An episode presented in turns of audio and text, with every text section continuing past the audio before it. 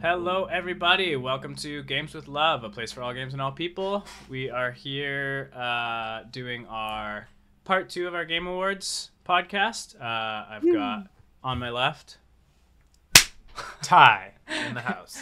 and joined with us today is also Kai Arnsdorf. Yo, And, what up? Yeah, so we're gonna get jump right into our part two of our Game Awards here. Uh, we have three categories plus Game of the Year. We're gonna try and get through today, and we're gonna start off with Best Moment of 2021. Um, I'll quickly read down the list, and then we'll get to cutting some stuff off until we arrive at our top three and two honorable mentions. So we have the end sequence from Inscryption, the Act Two reveal from Inscryption, the baby from Resident Evil 8, Heisenberg fight from Resident Evil 8, the start of the journey in Sable, the elephant in It Takes Two, the dam break in Echoes of the Eye, Cage's Echoes of the Eye, the bubble Echoes of the Eye. We have the secret villa from Forgotten City, the true ending from Forgotten City, the first law break from Forgotten City, the true ending of Death's Door, uh, first first musical jam session Artful Escape, the beach and Before Your Eyes, um, the first encounter with Juliana in Deathloop, the ending of Deathloop, the parasite from Backbone, uh, walking through Gastown from Backbone, the road from Halo Infinite. We have the mining planet from Ratchet and Clank, uh, Repulsor Ledge Out in Halo multiplayer, uh, Drax's arc conclusion from Guardians of the Galaxy, and a round six slow mo snipe from Lemnis Gate. Uh, let's start at the top. And oh yeah, just so everyone's aware, this podcast will be heavily spoiled, especially this category.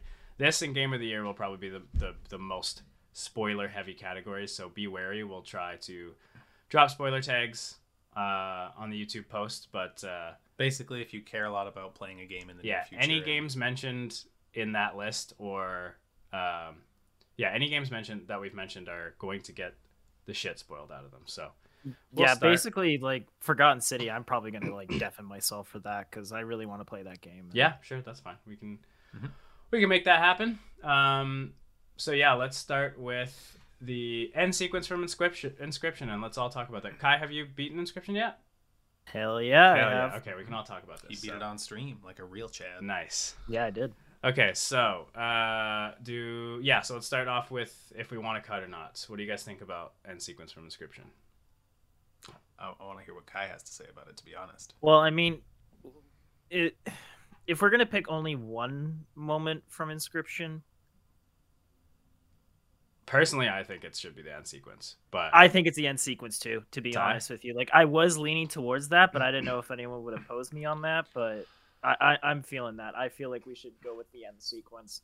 okay, yeah, I'm fine with for as much as I love the first surprise, like when you get to the the second surprise, the the third act, it completely changes the game in a way that I personally enjoyed the most. yeah, Um, And then- of the three acts. yeah, um, yeah. I think I like the end sequence better. The Act Two reveal is pretty wild, but um, the I feel like Act Two is just too short. yeah, um, but like I That's don't know. controversial opinion. A lot of people would say it's way, way, way too long. Yeah, a lot of people did not like did not like that Wow. sequence. I liked it, but um, I liked it. I think the ending, like what happens to P03, and then like getting to play a little bit of Grimora's game, and then Mm-hmm. like the fucking Yu-Gi-Oh duel battle at the end was all very satisfying. yeah. satisfying. The Yu-Gi-Oh duel was Mhm. Yeah, and like shaking their Mhm. hand, and like the last, the last, uh, especially like the last part with Leshy, where you like just play cards with him, and the scale disappears. He's like, "Let's just play for fun," and I'm like, "Oh, Leshy, I like Yeah, you now." Very wholesome moment Yeah. with you in this. Yeah, when he says beast, man. GG, I was like, yeah, GG. yeah. Good game. so yeah, so we'll keep that. We'll uh, we'll move on to the Act Two reveal. Uh, we'll I'm guessing we'll cut this then, but we could like quickly talk, uh, just quickly talk about it. Um, also very cool when you first pop into the like Pokemon looking world and Mhm. uh, start actually collecting cards, and it's like an adventure map. Yeah, uh, it was it was very cool. I'll say for anyone who's experienced other Daniel Mullins' games before this one, it was very expected for something like that to happen. Yeah, for but sure. Didn't take away from how fun it was when you have been experiencing a game for four hours and all of a sudden it's completely different. Yeah, I agree. Mhm. um, And and as someone who didn't have any of that spoiled for me, it was like cool. Yeah. Plus, Hell yeah. plus the second act is the only act of the game where every deck style is used. Yeah, It's that's true. one. It's the most. It's definitely the most fleshed out, regardless of how much people love the 1st act. Like it's got a Mhm. lot going on. But we'll cut it. Um, Baby from Resident Evil 8. What do we think about Baby? I love. what love. do we think about baby? I love Should we Baby. keep? I think we should keep. Keep it on the list. Yeah, Yeah. this thing is 'Cause, horrifying. like, Yeah. it's a highlight of the whole game for me, Yeah, to be honest. agree. I think it's one of the highlights of the whole Resident Evil franchise. To be honest. I mean, even the Um, setup prior to meeting the baby, like the whole puzzle in yeah, that room, the puzzle makes you suspense building up until that point, and like seeing the the lockers and being like, "Oh, I know, I know what this is. What's gonna happen?" And it just like builds it up perfectly. You keep this, like- seeing all the hiding spots, and you're just Yeah. like, "Oh no, Yeah. what's, And- what's going on?"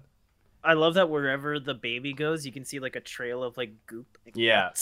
wherever the baby goes. Ooh. yeah, okay, we'll keep that for now then for sure. Chase Um, Kai showed me once. Have you seen the actual death animation for if the baby catches you? I saw it when watching the YouTube videos to pre- prepare for this. Just Yeah, like you eats that. you whole. um, yeah, that's amazing. It, it's one of the best Resident Evil deaths. Yeah, it's really for good. sure.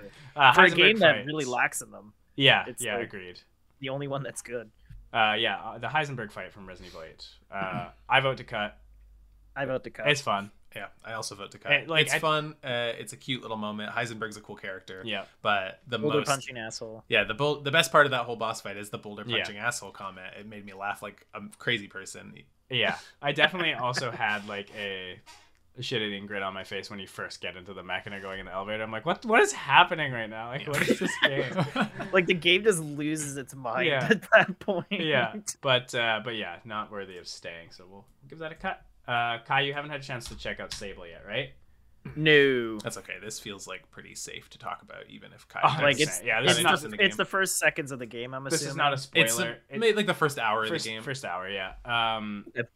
but um, I don't. T- Ty, do you want to explain it? Yeah, sure. Um, Kai and anyone listening who doesn't know, Sable's a very chill game that's just about exploring and taking your time with things and enjoying the beautiful world. And uh, about an hour into the game, your character has gone on a little journey to get ready for like a, a leaving home for the first time journey to like find themselves and like go off out into the world. And the game gives you a, a hover bike for, straight out of Star Wars and lets you go about that. And the first time you take that bike out of your main, your first town's gate, uh, some gorgeous music from Japanese Breakfast kicks in. The, the logo comes up as is on stream right now, and the game opens up, and you can go explore in any direction of the world. And there's like so much out there for you to go find. And the killer Japanese back- breakfast soundtrack really ties it all together.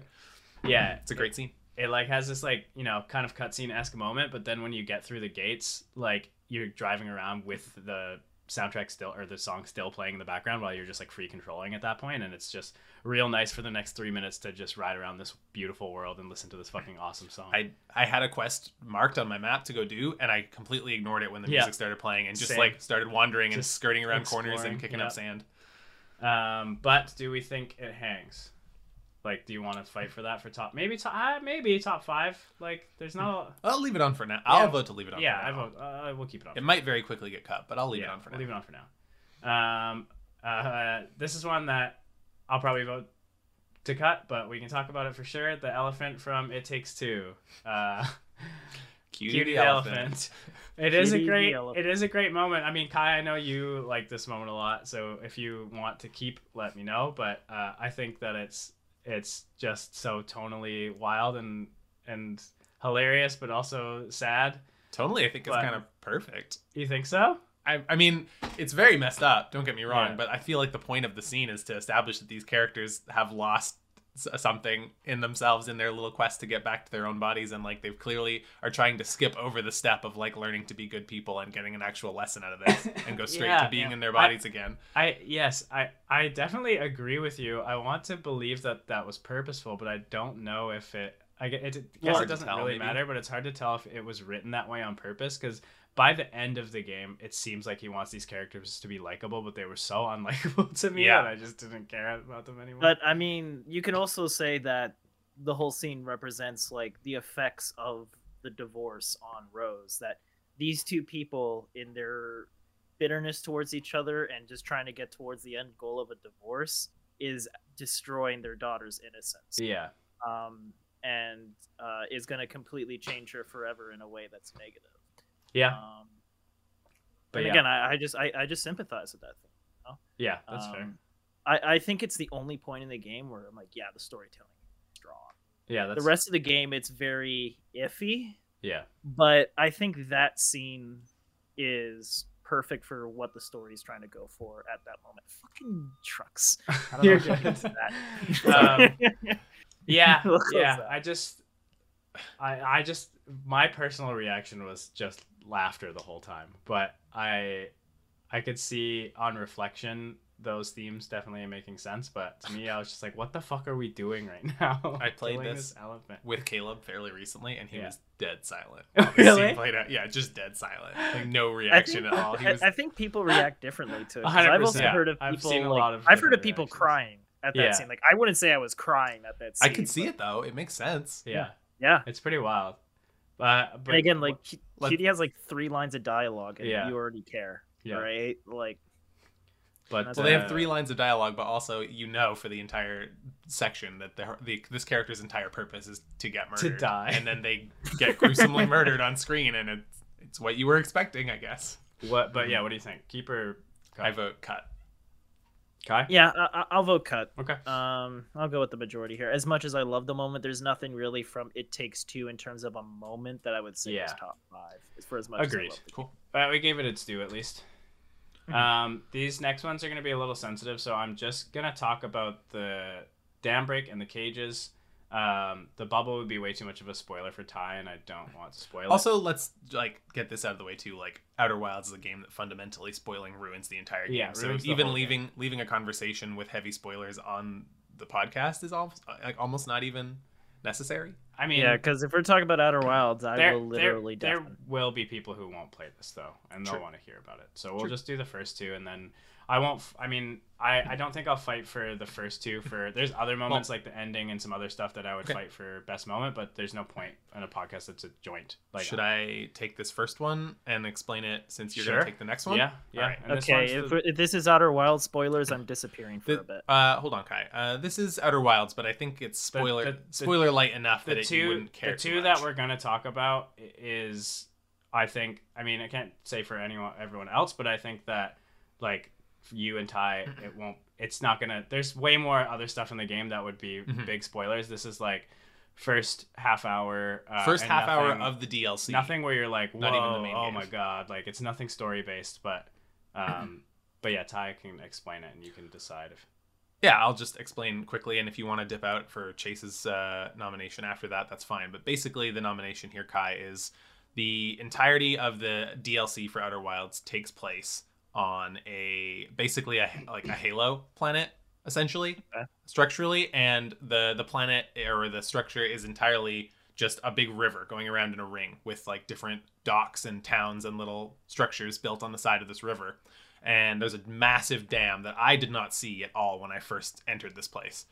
And uh, basically, you find out very quickly that that dam is was not built stable enough to last the test of time. And uh, a few, a little while into your time in this town, you will all of a sudden be very underwater, and it's it's just a fun moment uh, when you first.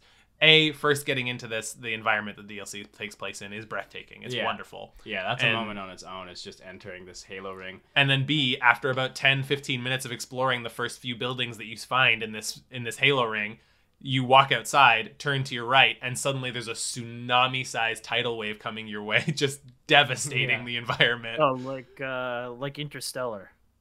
yeah basically yeah, I I had that very similar experience with this to Ty, where I was like exploring just the first couple buildings, and then I just hear it. Like it's a classic Outer Wilds moment, just like the original game, where I was like, "What was that noise?" And then I go outside, and there's just water flooding the whole place, and it's the it's really cool because yeah, it's a Halo ring, but it's not like a Halo Halo ring where you do, it like it actually feels like you're on a ring. Like, you 'cause can go all the way around all the the way around. And so when the water floods, you can see it flooding on the uh, like if you look up, you can see it flooding the other That's side fun. of the ring. It's very cool. Mhm. Um, but we can cut it because again, uh, there's there's if I was gonna put other moments on this list, they would definitely be ones I'd fight for. But um, but we're not to do that I'm not gonna do that. Um, so we'll cut it, and uh, Chase can talk about cages. cages, yeah. So there's so Echoes of the Eyes a lot like more horror themed than original Outer Wilds. Outer Wilds has some spooky stuff, but this game has got some like stealth spooky stuff going on. And uh, I'm not gonna give away the enemies or anything, but there's a moment where you see all these, and this is this is also like very arbitrary as a moment. That's why I put it on here because I feel like I just want to talk about this game without spoiling the really big stuff. But there's like these cages up above you that you can't get to, and there's a moment. I'm not even gonna explain what you do to activate this moment because that in itself is really cool. But you like basically activate this switch, and uh, you could hear in the game you could hear like things walking around above you, like where these cages are. And so you activate the switch, and all these lights shut off, and then you just see like six cages just dr- slowly dropping to the where you have to go next, and you're like, oh fuck, I'm I'm about to I'm about to be in a lot of hot water here, and then that's when like the first like or one of the first like st- scary stealth moments happens, and I'm just like, oh god, like all these cages dropping with these like creatures in it. I'm like, yeah, no. Uh, that was really cool. And then the bubble would be my best moment of the year, but I'm not even gonna I'm not even gonna say anything about it because y'all need to just experience that. It's a bubble. Uh, it's not even a It is bubble. a bubble. That's It's the a be- bubble. That's the that's the best way I could phrase it without uh, without spoiling. without spoiling but even what all the my moment Outer is. Wilds gamers in the chat will know. Will know yeah, about the I think they'll know about the bubble. Um, Yeah. But yeah, Outer um, Wilds is a game like very, very qu- short on my list. Like it's very. It's, like on number Games Pass now, game. by the way. The I have it on Steam. Okay. So and I have it on PS4 if I really wanted to. Yeah, just play it on Steam. Um, Gonna play it. you probably want to mute now, Kai, for the. If we're going to talk City about Forgotten stuff. City, we'll quickly get through these. Yes. Okay. Sure. Uh, I'll I'll, I'll mute, undeafen, and just I message think he me. probably when you wants guys to we'll just All wave. three? We'll just wave at you on the Yeah, camera. I'll just wave at you. Sound good? Okay. Great. Okay. Uh, so quickly talk about the secret villa in Forgotten City. Uh, do you want to do which one do you want to do, and I'll do the other one. Uh, I'll flip a coin with you. Okay. Wait, we don't have a coin. All What right. do you okay. Either way. okay, I'll, I'll start. I'll do the secret villa. So the secret villa in Forgotten City, which I think I want to stay if I'm gonna pick any, but The problem with keeping either of these is that Kai has to join the conversation at some point. that's true. But we could at least fight for it for We can like, argue honorable between- mentions. Yeah, okay, you know?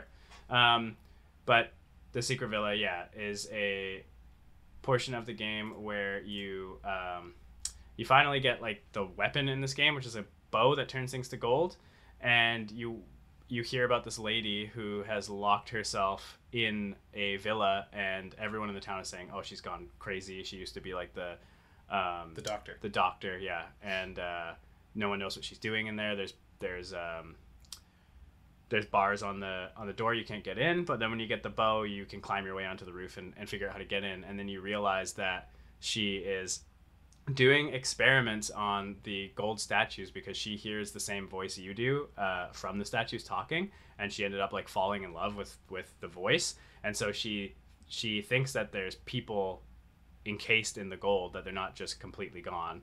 And uh, so she starts you enter this villa and you see these gold statues like tied up to all this like torture machinery. And she's like peeling the gold off of them. And then you find out the most horrible thing is that she's right. These people are, uh, alive tr- encased in gold uh, for like the past like however many years hundreds of years.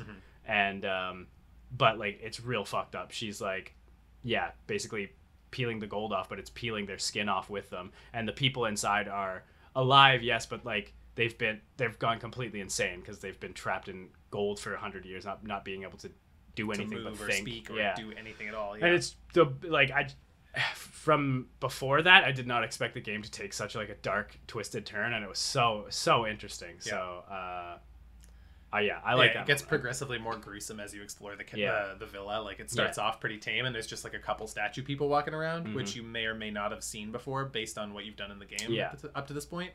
But by the time you make it up to like the main kind of like the bedroom area where she actually has locked herself up in, it's pretty horrible. yeah it's pretty gruesome there's guts and flaky gold pieces chipped off Yeah. with chisels and hammers everywhere, and it's it's real nasty. Yeah. But it's a great turn for this game. It's Mhm. a really good twist for her her little section.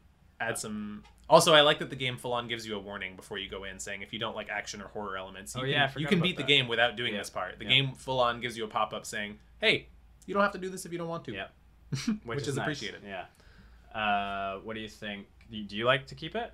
Like, I prefer to keep this moment over the the true ending, which I is our next nomination. but yeah, if you'd like to quickly talk about the true. ending, I can so quickly cut give it. its due. Yeah. So the true ending, the what is beyond the white hallway, the thing the game warns you not to show uh, at the main menu. Uh, essentially, to super condense this, uh, is the the final twist of the true ending of the game for basically doing everything you can.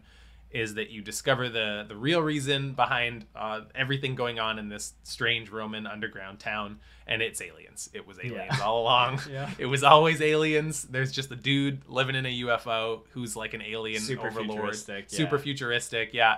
Up until this point, the entire game has been um, has just been Roman, ancient Roman people in in Yeah. robes, like wandering around and trading bread and cheese with each other. And all of a sudden, the game takes this drastic turn, and it actually ends in a really wholesome place. I'll say It Like, does, yeah. The end sequence, uh, basically, he transports you and all the Roman people back to your the present time where you're from, and you get to meet and talk to all of the ancient Roman people in the present time, and they've all had some time to adjust and get used to this new world they live in, and they're all wearing modern clothes, and you get to walk through a museum uh, of Roman history and kind of talk to them all about how their life's been and what they've been up to so far, and that's a nice like- moment. How they're like adjusting to the modern world. Yeah. Yeah, I like. I personally like that even better than like. Yeah, the- me too. The alien- thing with the alien overlord is like, yeah. uh, whatever. It's just weird and quirky, and it's fun for this game, but Yeah. could take it Um, or leave it, honestly. Yeah, we'll we'll cut it. I, I yeah, I think for such a short game, it was a cool, you know, cool. a cool ending, and the fact that there's other endings too. You can kind of pick the one you like best, but we'll cut Yeah. that, and then we'll quickly mention the uh, the first law break in Forgotten City. I think that's worth cutting too, but. Yeah. Um, the, I think this is probably most people's experience is like the first time you steal something, but Yeah. there's multiple ways to break laws, like killing someone or um, I don't know what, what other ones. Maybe maybe lying. No, I don't think lying. Lying doesn't constitute. No, but but eh, basically, there's a couple of different ways to like uh, sin in this world. And before this moment, you've heard that there's the golden rule that if you break, everyone gets turned to gold, and basically the world ends. And you're not entirely sure if that's legit or not. That's kind of what you're finding out. Through break the a rule, find out. But then you then you inevitably steal some some gold from a chest or something, and then a booming voice comes over, and it's just like, what, what does it say again? uh, uh, the sins of This yeah, oh, the sins of one are something about how the many shall suffer for the sins of the yeah, one. You yeah, got that's it. what You got it. And yeah. then all the gold statues come alive and start turning everyone to gold, and you see the magistrate. the city main erupts character- in chaos. yeah, yeah. just sprinting to the portal, and it's just like follow him, and you're like, oh god, I gotta get out of here. But yeah, uh, it was Good cool, first cool little moment. moment, but we probably should have talked about that one first if we were going to go in order True. of spoiler, th- but whatever, it's but fine. we'll just put Forgotten City spoilers. yeah, Forgotten City anyway. spoiler timestamps. Um, uh, I'll also say like one more quick note on the Forgotten City is the moment when um, when you confront the magistrate with uh, with actual evidence of kind of a lot of stuff that's going on in town, and he says, "Well, yeah, I, I know, like, Yeah. you're an idiot, and I'm Yeah. gonna live forever." Yeah. and you find out that he really wasn't such The a good dude. guy. Yeah. yeah, yeah. Also a good part. also a good moment. But All right.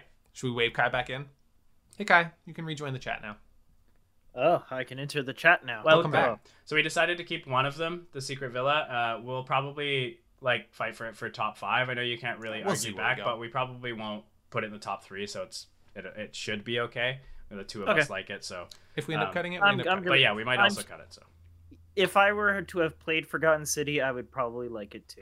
It's literally the next game. safe on my to assume that. Nice. Yeah, it's nice and short too. But uh, here's some ones that we can talk about. Uh, well, me and Kai can talk about the first one on here, and I know you said you don't really care about the ending of Deathloop, and uh, you shouldn't because it's not really that important.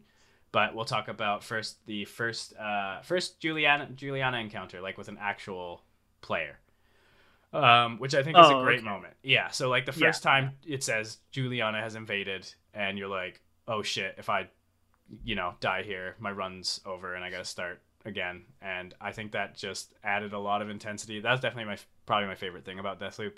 Uh, Yep. Just added a lot of intensity. You could also uh, argue for like first time you actually kill her, that might be uh, synergetic with the first time you meet her if you're really good. Yeah. But I died like three times before I finally killed her and was like, "Fuck yes!" Like it felt really good to to finally take her down. or an even better moment the first time you're Juliana and you kill a Colt. Yeah, That also good. Is yeah. oh that Yeah. feels so good because So- you have to earn that. yeah, we'll just call this like Juliana Colt interactions. Essentially, is like the moment. But um, I don't know. Do you like this enough to keep or cut, Kai? Um, would I say it's like the best moment in like this year though. Yeah, I I don't think it'll I'd make top three. say I could- no. Yeah, I yeah, I'd still say no, but yeah. like honestly, like probably both for Deathloop, Deathloop for me are probably gonna be those anyways. Yeah, let's let keep it. let's cut it. I'm with you. If you're not gonna keep it, I, I also don't think I also skip some, but we'll go back to them after. Um, and then quickly talk about the ending of Deathloop.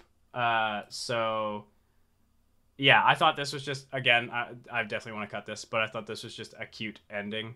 Um, essentially, you finally do your perfect loop of killing all the eight uh, visionaries, and the last one left is Juliana, and you get into this like boss battle esque like digital looking room, and she's just kind of there, uh, waiting to have like a conversation with you, and um, she tries to convince you like to not break the loop and stay in it.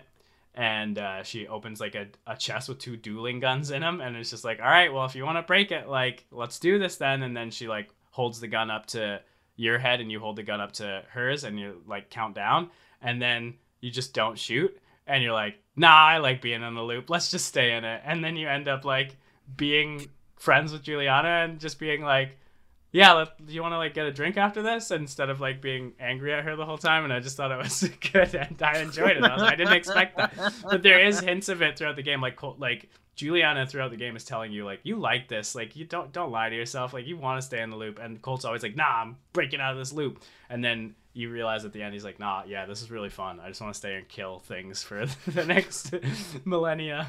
Um, Mhm. But again, not worth not worth staying. But I thought it was I thought it was an, an interesting take. It's a lot more lore or um, I mean, it's it's definitely a little unexpected. I'm I'm surprised they actually went in that direction. exactly. That's what I liked about it. It would have been a lot makes sense. safer to just I don't know have this boss fight and then There we go. Now I never need to beat Death. Never has to be done unless you want to see the secret ending. True, there is a Oh, secret ending, secret- but it's secret lamer ending. than the actual ending. So, um, but uh, so we'll cut that and we'll go to the one I missed. This is a, a tie one, the true ending of uh, Oh, Death's about some Door. Death's Door really quick. Cool. Um, yeah, this is one that I'm perfectly happy cutting. Um, but going for the true ending in Death's Door is a bit of an arduous task. You beat the main game, and basically you are presented with, okay, go back now and explore the entire game world again and go find these magic rocks. Uh, and it's a bit of a gut punch for sure when you first beat the game and are like, oh, I have to go explore the whole world again and look for seeds to plant in pots and pots to plant my seeds in. It's a real weird game. But once you finally do all those little chores, and there's some fun ones in there, like a bonus optional boss fight and some some cute stuff. You get to the end of the game, uh, you go through the door, and you go into the boss arena from uh, Acid Nerve, this developer's previous game's final boss, and it kind of ties the two games, uh, Titan Souls and Death's Door, together in a really interesting, cool way with the character of Truth, which is this like eye looking thing that I'm sure has appeared on the stream by now. Yeah. Uh, and truth basically is this idea of uh, like an all-knowing eldritch being that knows exactly what's going to happen as a result of any of its own actions. So basically, any interaction with it in these games is like, oh, it's it's planning something. It has some purpose here, and it's like just a real spooky, ominous thing. And the devs have gone on record and uh, said that there's going to be another, at least one more game in this universe that is pretty exciting to to hear about. And yeah, it's just a cool moment. They tie their two games worlds together in one really succinct bow that I enjoyed a lot. Cool. So we will cut that then. Um, where are you, Death's Door? Oh, I already cut it. Uh, and then uh, same for me is a moment um, for a game that I just played is the first time you. I guess it's technically the second time, but when you enter the alien multiverse in uh, the Artful Escape and start jamming on your guitar. Um, again, I think as a mechanic, it gets old jamming, like because that's basically what you do. The whole game is just mash your controller and and uh, um, jam on your guitar. But the first time you do it in this like beautiful like backdrop where there's like a, a huge winding road, uh, just in space, is really cool. Um, and it just like is a very uh, good way to show how striking this game's art style is. Um, but yeah, very very small moment of happiness, but definitely definitely worth cutting. It doesn't have you know a lot of emotional depth to it. I was just like, oh shit, this is super cool. Um, but yeah, I will cut that. And we'll move on to Before Your Eyes, which I don't think I got uh, YouTube footage of. So give me one sec here. Um, this again, also a game that I would suggest, like Echoes of the Eye. It's very short. Uh, it is absolutely worth, um, like playing. Like if you haven't played it yet, I would suggest playing it before you listen to this. But um, because it's only an hour and a half.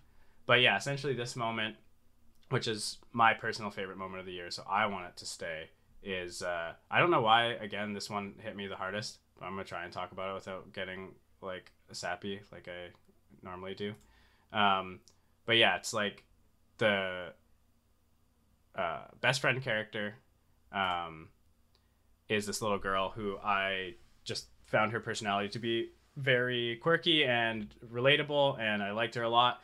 And uh, you, you know, at the point in this game, your mom is kind of pressuring you to go to a different school uh, because you're really good at piano. So she wants to go go to a more focused like art school, and uh, instead of staying up and practicing piano for your entry exam to the school, uh, your best friend like asks you to sneak out and go to the beach and um, just like stay up all night talking and stuff. And while you're doing that, uh, you're spelling "stay here" in the stars, and I thought it was just really fucking beautiful, and it like made me, you know, it's one of those things where it's like, man, all the, it just made me think about how all of the small moments in life are like the things that matter the most, you know, just like hanging out with friends. This is the stuff that really actually matters. Um, so yeah, I thought that moment was really beautiful. I gotta Uh, say, did anybody playing this game ever choose to stay home and study for the piano recital? Was Yeah, that- you're a monster. Yeah. if, that, was your choice instead of go I kind sneaking of out with your friend. But again, that yeah, I- as someone who like I don't know, this this just hit a lot of like, uh, again, this is a very personal game. It's either gonna st- hit you or not, and a lot of these beats just were like reminded me of my childhood, and like this as well. Is like doing shit like this with my friends is is stuff that was really important to me. So yeah, I like personally, this is my favorite moment. So I would I would like to keep it for now, uh, and then we can revisit that for Kai, I don't know. any And thoughts on also, this yeah, if you guys segment? want to talk about, because I know you guys yeah, have I played. can weigh in, but I kind of want to hear Kai's opinion first. Yeah, sure. Yeah, no, I really love that scene because yeah, I, I did choose to go out and go sit on on the beach. Because you're not a monster. I would say like yeah. like I, I'm good with keeping it uh, for now at least because it's it's a really solid moment. But for me, my like my favorite moment of the game is the very last bit. Yeah, I was actually going That- to that add that hit. because I really liked that as well. We can, uh, you know what? We can quickly talk about that because I can, uh, I can just add I'm that. above quickly adding things to this list. Yeah, this is the one thing we'll add here. Ending before your eyes. I thought the stay here moment personally was cute, but it didn't really do that much. Yeah, again, emotionally, like it did, like it seemed to for you, Chase. That's the thing. I don't think for a lot of people listening to uh, listening to people's thoughts on the game, it seems to be obviously that the ending or like the stuff with the mom, you know, is just the stuff that hits hard, and that hit me hard too. But I, I, for some, like that's why this is my like personal moment. It's just it just fucking I don't know what to tell you. I was just crying and like it really got me. Um, but yeah, we can talk about the ending really quick. Kai, do you want to take point. take? You have to accept dying. Yeah. It's fucking hard, man. Like you Yeah, just gotta hit that moment where you say it's okay Yeah. and you just blink. and it's very And- different because it's not it's not someone you care about it's literally you which is so Yeah. unique for a game like it's like you as a child accepting that you're gonna die and it's yeah really powerful and Mhm. another thing is how they like interweave the the ferryman trying to get you into the heaven with every time you blink it, it cuts to your mom telling the same you know story uh, Mhm. and they interweave really well and yeah that yeah I, I really like the ending too so Mm-hmm. Ty? Yeah, like you, you can't blink your way through it. You can't skip it. It's like one of the only things in the game that you can't accidentally skip. Yeah, for sure. Yeah. And like they saved it for the hardest hitting moment. I think Agreed. it was it was well worth it. All right. So I don't have too much to say on this one. So. yeah, we can keep those for now, uh, and then we'll go to. I guess we got rid of this guy. Uh, yeah, we'll we'll go to Backbone. Um, game I played we're gonna cut both of these, but I'd like to give them their due. Uh, so this this is it's interesting because this is actually a moment that uh, people really hated. Like this game has mixed reviews because of the ending of this game, but I personally really liked it. So it ends up being kind of like Forgotten City. Uh, the whole game is just a detective noir solving like uh, you know you're kind of in over your head. There's a murder gone uh, that you you know you're just investigating some uh, innocuous crime, and then it ends up being a murder, and then it you know spirals from there. But it gets to the point where it's aliens, and there's this like parasite that takes over your body, and then you just wake up uh, in this homeless camp because one of the earlier characters is a homeless person that your character knows and you wake up there with this like gross like lump on your back and um uh you just like kind of hang out with the homeless community for a while which i really really liked and then you get captured by the bad guys in this game and um they try and do some experiments on you and you end up ex- escaping but you can tell the parasite is like you know weighing this the your main character down. And then the final scene is like the the villain of this game kind of just gets to keep doing what she's doing and you just slowly walk uh, into the wastelands and just fall over and die. And it was like so brutally like grounded and i i really liked really liked it. Uh, i just didn't expect the game to go that way and i could see why people you know people get attached to characters and they're like you know there's lots of people being like in the comments like maybe well maybe he survived. I'm like man sometimes you just gotta accept this game is it's you know it's a noir game. It's not gonna be light a light game. And so i liked that it was just this weird turn and then it's just like yeah you're you're just dead now Right. Yeah, there are people that think that Noble Six from Halo Reach just went into a cave. Yeah, that's it's called denial. a lot of people are like that with video games. Yeah. Before your eyes, no, you just you just blinked and then uh, was it ended up being all right. You're back. Yeah, in blinked and you were in heaven. you're- and that you was blinked it. and your cancer's gone. Yeah. um, but we'll get rid of that. And then a quick mention to the first time walking through Gastown uh, in this game because it's a game that takes place in Vancouver and that's where we're all from. And uh, you know, you walk down Granville and Gastown in this game, and even though it's a uh, you know um, fantasy world where there's some things different, like seeing the monuments and the way the buildings are set up being the same as you know uh, towns or cities that we've walked through uh, constantly. It was really cool, like walking through Gastown, seeing the clock and seeing the buildings where the names are changed, but you're like, I know what that is. Like walking down Granville as well and seeing. Uh, um, the the the Rogue Theater. I guess it's called the Rogue in this, but it's the Vogue in real Yeah. life. But um, yeah, it was very cool walking down Vancouver streets, and I hope uh, there's this game has a sequel coming out, so I hope Vancouver is explored even more because I would have liked to see some more stuff. But we can cut that as well, and get to the road for Halo Infinite, which is a Kai pick. Yeah, no, it, it it's just uh, I'm I'm more than fine striking this. Okay. Uh, but it is just a really fun section of the Halo Infinite campaign where I'm I'm not gonna go into like the story stuff at that point in the game, but you know, the stakes are at their highest, uh, and you're just in a place where you have to get into this building. There's a road ahead of you, a bunch of the banished. Here's all the weapons. Here's all the vehicles. Go ham just do this any way you want. That's so cool. it's not like necessarily like the Warthog run. It's more just make this whatever you want. Right. Run. And it's a lot of fun. You got the main theme of the game bumping in the background, which the soundtrack is fucking great. So you're just it, it's just fun Halo. It's just it feels like hey, I'm actually playing a real Halo game. Yeah. that was But at the same time, it kind of- 343. Emphasizes like the Halo Infinite unique uh, aspect Like, of open like, world the pure stuff? open world Yeah. sandbox as opposed to like the old school Halo we- weapon sandbox style. Mhm. Yeah, Mhm. getting access to everything just sounds like a treat for a Halo level. Um, Mhm. And yeah, two Marines. You also get two Marines and anything you want. And you said you So, could like, customize them, right? Uh, yeah, like uh, uh, any of the Marines you have at your FOB, you can give them any weapons you Yeah, that's want. cool. So like there are high value targets out in the world where when you kill them, they give you a weapon permanently, um, and you can just spawn any of those weapons at the FOBs infinitely. So like you can kill one high value target where he has a skewer where when you shoot it, it the skewer shot explodes. So it's basically a skewer and a rocket launcher. and then you can just equip all your marines with that hop get them to hop in the back of your razorback and just go into an outpost and have them go ham That's and it's hilarious and there's like a million different combinations you can use to equip your marines with and uh, yeah they're very much playing with the sandbox of like set up your marines the way you want we'll set up the banish the way we want go ham have fun Cool.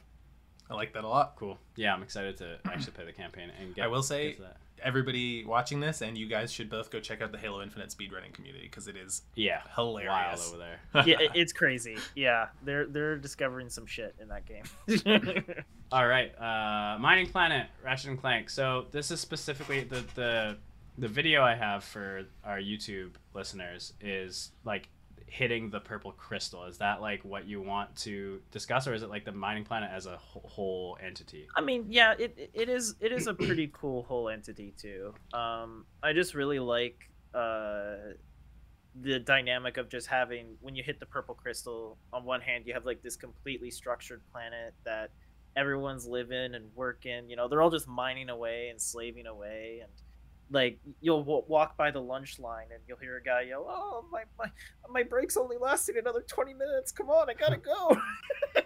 like I, I've been there too. It's so relatable. And then you cool. hit the crystal, and everyone's gone, dead, obliterated. That they no longer exist, and you have to navigate. Because sometimes it's easier to navigate in the destroyed planet, and then other times it's easier to navigate Right. in the mining planet. That's Uh, cool. And so they use that for platforming, and puzzle solving, and level navigation. Again, it's just the fact that there's no loading screen. and Yeah. the fa- and they and they're completely different locations in terms of look and feel. Like it doesn't even feel like the same place anymore once you're in the destroyed world. Yeah, Ratchet and Clank seems like the you know that's where I'm like, oh man, games are gonna be like this soon. No more elevator loading loading areas, you know. Oh, you were sliding down a slope, and all of a sudden the game freezes, and there's a little circle in the corner. I wonder Yeah. what that was about. um, but what do you think for this, Kai? um, I think we can strike it. Okay. but uh, I, I still think it's a, a highlight of that game in terms of the levels structure. Again, I once you get a PS5, I highly recommend you guys. play. Yeah, that and uh, Fantastic. Returnal. Me and Ty were talking about. We really Yep. want to play. It's really good. I might even bring the PS5 over at some point. We can all get Yeah, together jam and uh, get you guys to play some Returnal. Yeah. And then I'm sure this will be a cut too, but quickly talk about like the repulsor, like ledging someone out or ledging multiple people out in multiplayer is great, or even like you know returning a rocket or something like that. But uh, yeah, doing this in this exact spot that's on the video um, is is a treat to just be kind of sitting there, or even like uh, be in a scuffle and not you know you know you're losing, and then you just smash people out of the. It's definitely one of the best. That and the grappling hook obviously are some good abilities in Halo. The repulsor is just amazing. Also, like you can use it to double jump as well. Like, Mhm. you can look down and use it, and you do a double jump, and that's hilarious. So that replaces having to do rocket jumps, um, which I think is a really cool way of doing that. On top of you know being able to pancake people and send them flying. Yeah. map. it's it's hilarious. It's so much fun. I think it's Um, a unanimous cut, though. But yeah, we can definitely cut that. Mhm. Yep. All right, I'm good with and then we're on to like a pretty big one. This is Drax's uh, arc conclusion in Guardians of the Galaxy the game, which I'll vote to keep probably. 'Cause I'll it- vote to keep. Yeah, Yep. hit me a lot more than I thought. Uh, I haven't made it this far in the game, but I guess I'll vote to keep it too. yeah, they just build Drax up as a character very well, and um, you know the like you've mentioned on the last episode, Kai, the whole um, enemy in this game is like the promise, essentially, like showing you your f- family that have passed away being back alive and like tricking your brain into that.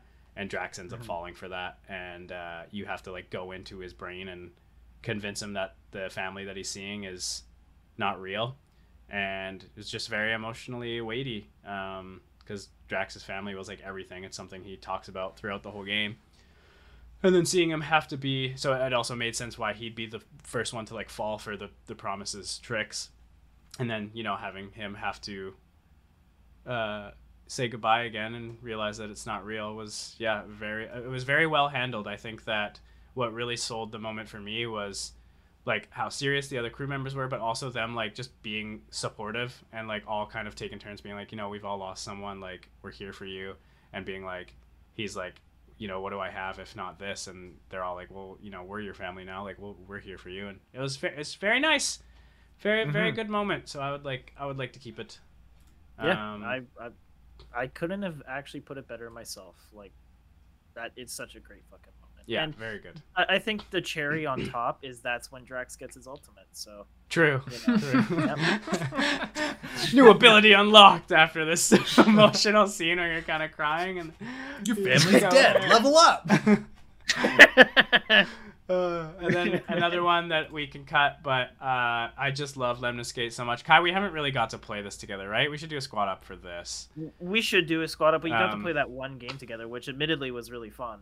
Uh, Yeah. so I'd love to do a squad. Yeah. up. Mhm. Um, and I did get that one shot with the sniper. That Yeah, was- that's the that's the thing is like it, this is like a very specific moment that isn't gonna happen, you know, every game. But once you start to get good as a sniper and you build up to this final moment where you've kind of you're like, okay, I think if I take out this one guy who's killed like three of my guys, I end up like winning this round. And then you like slow mo, line up your shot, take him out, and then it all the whole re- uh, game basically turns to you winning is like very satisfying. There's other stuff in that game that you know you could do that with anybody, but the whole slow mo sniper makes it very like movie quality esque, and it's it's it's very good. But um, again, it's not really a I don't know. Rather go for emotional stuff than hype stuff. But it's it's cool. So now we get to a little bit of. I mean, we actually did pretty good this time. We cut a lot, so we're down to one, two, three, four, Seven. five, six, seven. Um, so we re- we only have to get rid of two here, and I think Okay. that shouldn't be too hard. We'll get we'll probably get rid of one before your eyes moment. Uh, I could jump in here actually and kind of take. Why we have Donkey Stream Super Mario World on the screen right now? Um, I can probably take the lead and say like pers- personally the beach is my favorite moment of the year, but uh, if we're gonna keep something and Kai and I also really like the ending, I think we should just keep the the ending of Before Your Eyes. Okay. So yeah. I'll drop the beach scene, um, and then That brings us down to six. that brings us down to six. So what, what do we think here? Uh, uh, let's see where everyone's at. So Ty, what what are your what's your number one moment? Let's say. My number one moment in gaming on this remaining list is probably going to be. Uh, go ahead. Uh, I was just gonna actually do do your three. Top three. Yeah. Um. Well. I, I don't have a list by the way, so I, Oh, I right. don't remember. Um, okay. I'll- well, we can recap quickly. yeah, yeah. I'll read up, read them off to you real quick, Kai. Uh, so we have the end sequence from Inscryption, Baby from Resident Evil 8, Start of the Journey from Sable, the Secret Villa from Forgotten City, the ending of Before Your Eyes, and Drax's arc conclusion from Guardians of the Galaxy. Personally, my top three on this list would be the inscryption and sequence, the baby, and the secret villa. Cool. Kai, what do you think? What do you like? Uh, for me, it would probably be number one. Would probably be the the Drax arc. To be honest, uh, I, I think for me that was my favorite gaming moment of the year from those six. Uh, but the other ones would be the second one would probably be the inscryption end sequence, and then the third one would be the ending of Before Your Eyes. Okay. My number one would be Ending of Before Your Eyes. Oh, and then it gets kind of hard. Uh, number two would probably be oh man, because I really like the baby and I really like the end sequence of Inscryption. Uh, It's it's down and and Drax's arc. I think if I had to, I would do number one, Before Your Eyes. Number two, end sequence of Right. Inscryption. Number three, baby. Well, here's what I'm four, noticing. Drax's arc. Here's what I'm noticing. None of us brought up the start of the journey in Sable. Yeah, so Sable can go. Very good moment, So it feels like Sable's getting cut. by Sable. So we're down to our five. So now we kind of just have to figure out what, what was the what was the common do- denominator there. It seemed like we all like baby and inscryption, right? Mhm. And then me Uh, and Kai like before your and Kai eyes. Bef- like before your eyes. two You and for- Kai like Drax. Yeah. I haven't gotten to Drax yet, so I don't really have a place to weigh in. So I think that puts Secret Villa in the honorable mentions. Yeah, in, Yeah. the, in the Um, bottom of this top five for yeah. sure. So we'll just move that down to five. Still a great I'm moment. sure it would be higher if I played it. And then we have there. to decide on one, two, and three here. Um, All right, here's my hot take for you guys, and I'm sure that you guys are both going to yell at me for this. The ending of Before Your Eyes did nothing for me. The entire game did almost nothing for me. The best part of this game was the unique mechanic of it. Like the the blinking mechanic I thought was really interesting and I thought it was well utilized, but emotionally speaking, this game didn't hit me as hard as it did either of you two. So, Yeah, Okay. that I mean, it's that's good to incorporate. Uh, Yep. And I understand that. Um, but you know, like just speaking my piece. yeah, of course, uh, and that's good. Yeah, because definitely I- I brings can it down a, a little bit, but like it's also my one and Kai's two, so it's gotta it's gotta be Mhm. top three, I think for sure. I just don't. But know like, where- is there is there neither of you would argue it above Drax's art conclusion, right? Oh, I uh, would. I The like, I ending, would. the ending of Before Your Eyes. Okay. I like before your Eyes. Oh eyes. no, better. no, sorry. Yeah, no. I would I would put Drax's art conclusion above And before your eyes. I would That's put before your eyes above okay. Drax Star Well, conclusion. it's all jumbled then. We had a It's all jumbled. opinions. Then. Yeah, it's gonna we're gonna have to make some decisions here because Kai's got we all three have baby and and inscryption. I think honestly, I think, un, unfortunately, because Drax's arc is four and Ty didn't even play it. I think Drax's arc has to be four, but it's your number one. So if you want to fight for it to be top three, just the way that if we're going just by I, I would be happy with it being number three at the very least. okay, That's that. That's where I'd be. Would you be happy with that if it meant putting Before Your Eyes in fourth? Yeah, I wouldn't. I'd- I wouldn't. Okay. that's why this gets That- tricky. that's- Well, yeah, but Yeah. Inscryption and Baby are, are are would those be in in your top three? I'm choice, or okay no? with I'm okay with Baby getting bumped. Baby's not in my Okay. top three. Yeah. Okay, baby, baby was my number three, but I would, uh, since Drax is number one for Kai, I would, I would be fine with baby being number four. Yeah. it's not like it's awesome, but again, this is you know Like if, negli- yeah, if you want to negligible put before your difference. Eyes higher, Yeah. then that, that's fine. Just So- take out the baby. Okay, so are you so you're okay with Guardians being three, Yeah, and I'm then good end sequence nom- one one and and before yours eyes two? Is Yep. that I'm good with that. Cool. Yep. so? We have gold for we like inscryption in this chat. Man. That's true. We, we really do. I'm glad Kai We're- likes it as much as we both do. Yeah. as We're not biased. Yeah. not in the slightest. I mean, Kai, definitely- We gotta be Definitely get around to uh, gonna check playing pictures, yeah. the uh, the previous Daniel Mullins game, um, Pony Island. Yeah, at some Pony point. Island It's usually like Yeah, 75 I've cents heard- on Steam. It's really cheap. Oh, we ended I've up with pretty good. Yeah. Oh no, we didn't. There we go. Okay, yeah. So for best moment, uh, we ended up with number one, the end sequence from Inscryption. Number two, the ending from Before Your Eyes. Number three, Drax's arc culmination, uh, Guardians of the Galaxy. Uh, honorable mentions to the baby in Resident Evil 8 and the Secret Villa in Forgotten City. I'm Hooray! very happy with We did it. Yeah. One down, That's team. good. That was pretty good. That Yeah. was less than an hour. And Only plus four setup, more that was probably categories fo- to go. That was probably 40 minutes for that one category, which is not bad. And that one seems like the one we're gonna. That's gonna be the you know the one we're gonna talk about the most. All right. Personally, best mechanic maybe, but I think most unique we'll get through pretty quick. Should we get moving on into best mechanic? Yeah, let's just do it. let's go. Um, Woohoo. best mechanic. Uh, quickly read these out. So this is essentially a list of our favorite.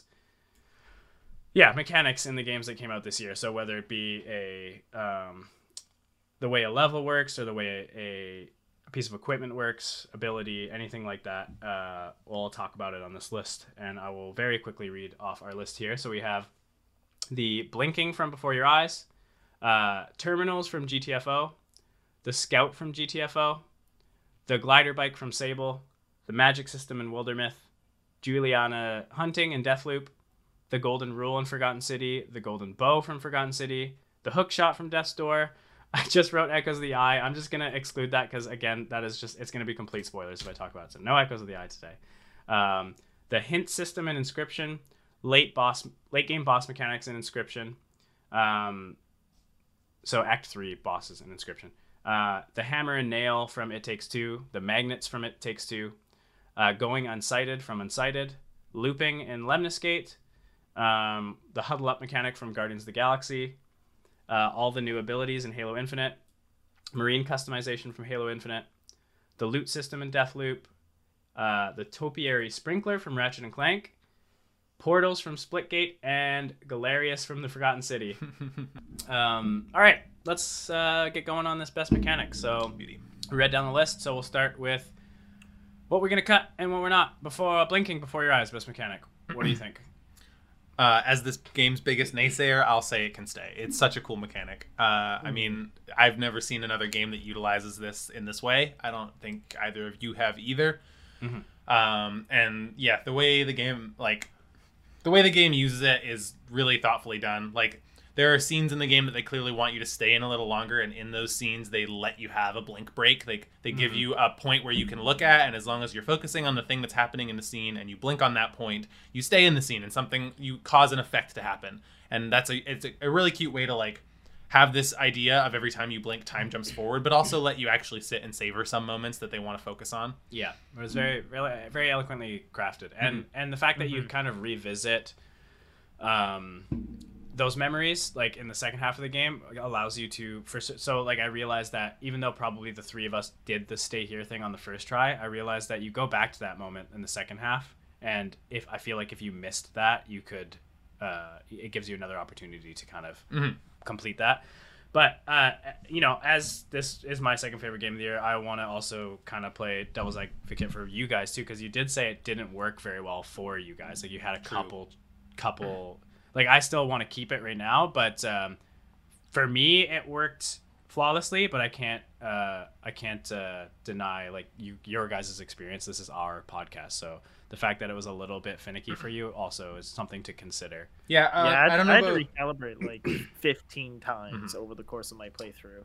I It did not, insane. which probably also, you know, is a reason why it resonated so well with me. It definitely would hamper your experience to have technological I'll in say an hour and a half game. Yeah, I had to recalibrate pretty often. Um, but I'll say honestly, the biggest thing that that did for me is like you need to have that recalibrate button there. It's just you hit You the do. space bar and you can recalibrate. It's necessary, but also I will say once I kind of realized that that was there, it took some of the stakes of the scene away because I realized like, oh, I can just hit the space bar and open up the recalibration thing and Right. pause time and think about what I was doing. But Yeah.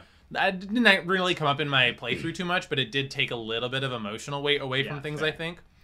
Um, and yeah, as far as actual issues go for uh, for the before your eyes blinking mechanic, I'd say the the worst it was was there were a few times where I would do something innocuous, like I would scratch my chin or something like that, and it would register it as a blink. And I would be like, "Oh, what just happened?" And a little confusedly, like, be pushed into the next scene without really knowing what just happened. Right. Yeah, I've had, I, I had things like that. Like I swear, like I would just sit there, stare at my camera, not blink, and it would go. And then there would be other times where I'd blink, and I'm like, "What the fuck? I'm blinking. Come on, man, let's go." Yeah, Yeah. And I don't know whether to chalk that up to my camera, the lighting, the game. It's so hard to know like what was actually wrong. Yeah. Yeah, it's worth considering, but again, like Ty said, I think it's such a unique mechanic and such a such a incredible idea to implement that as well. Like not only just to have blinking be a thing, but also to tell a story about how uh, memories are, are fleeting is really, really, really cool. yeah, So- really, really cleverly done. They So- had an idea for a mechanic and they executed it wonderfully. Yeah.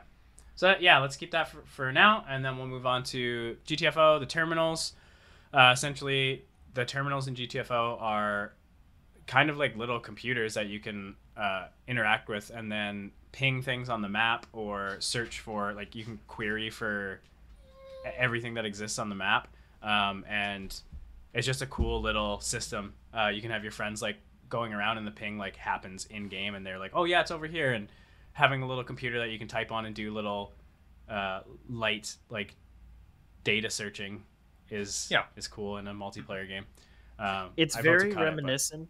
It's very reminiscent of uh, Vampire: The Bloodlines Masquerade, and that There's something like that in there. Yeah. Oh, the hacking in that game is great because you have to type in everything and Cool. type in words. And Yeah, It makes you feel like Mr. Robot. That's cool.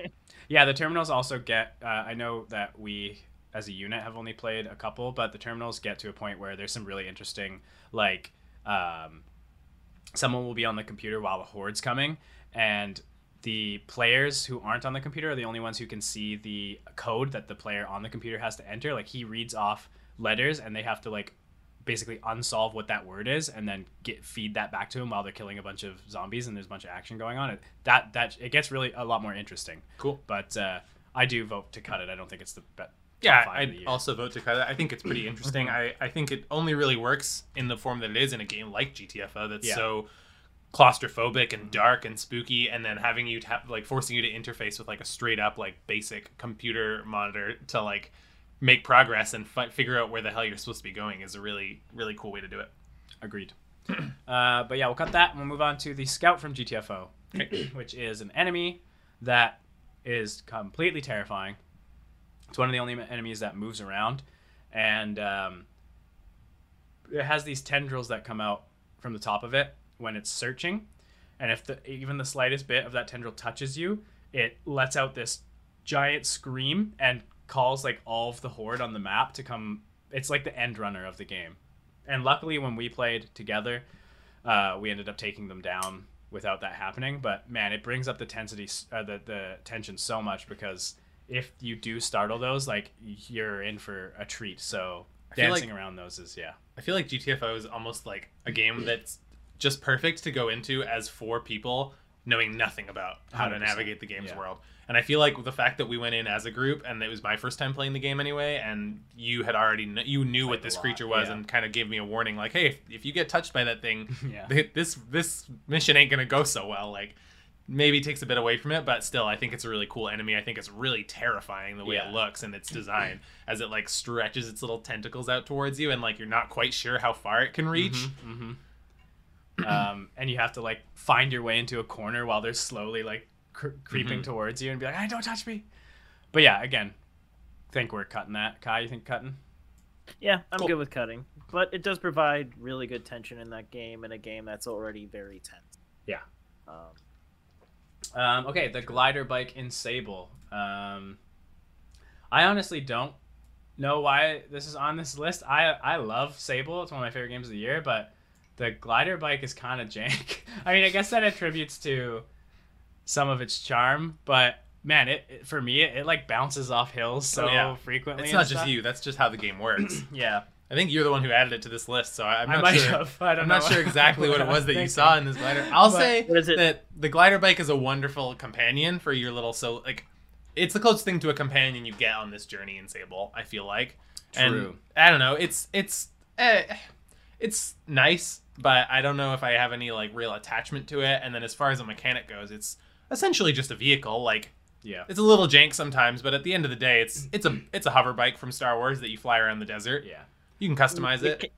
Mechanically, it sounds very reminiscent of the of the motorbike from Days Gone. Mm, it's no. just like your personal vehicle you just get kind of attached to over the entire game. Yes and no. it is just a vehicle. Yes, in that sense, but day. no in the sense that you have to worry about gassing it up and repairing it all the time. Yeah, it's just there's Yeah. no uh, nothing like that. which in is yeah, I like in that game. I like character, that game. but but you actually bring up a good point, which I think lends it to best more to best character than best mechanic. Because mechanically, it's not super interesting, but it does have a lot of personality. Like it, the noises it makes almost feel like you know hu- human esque and.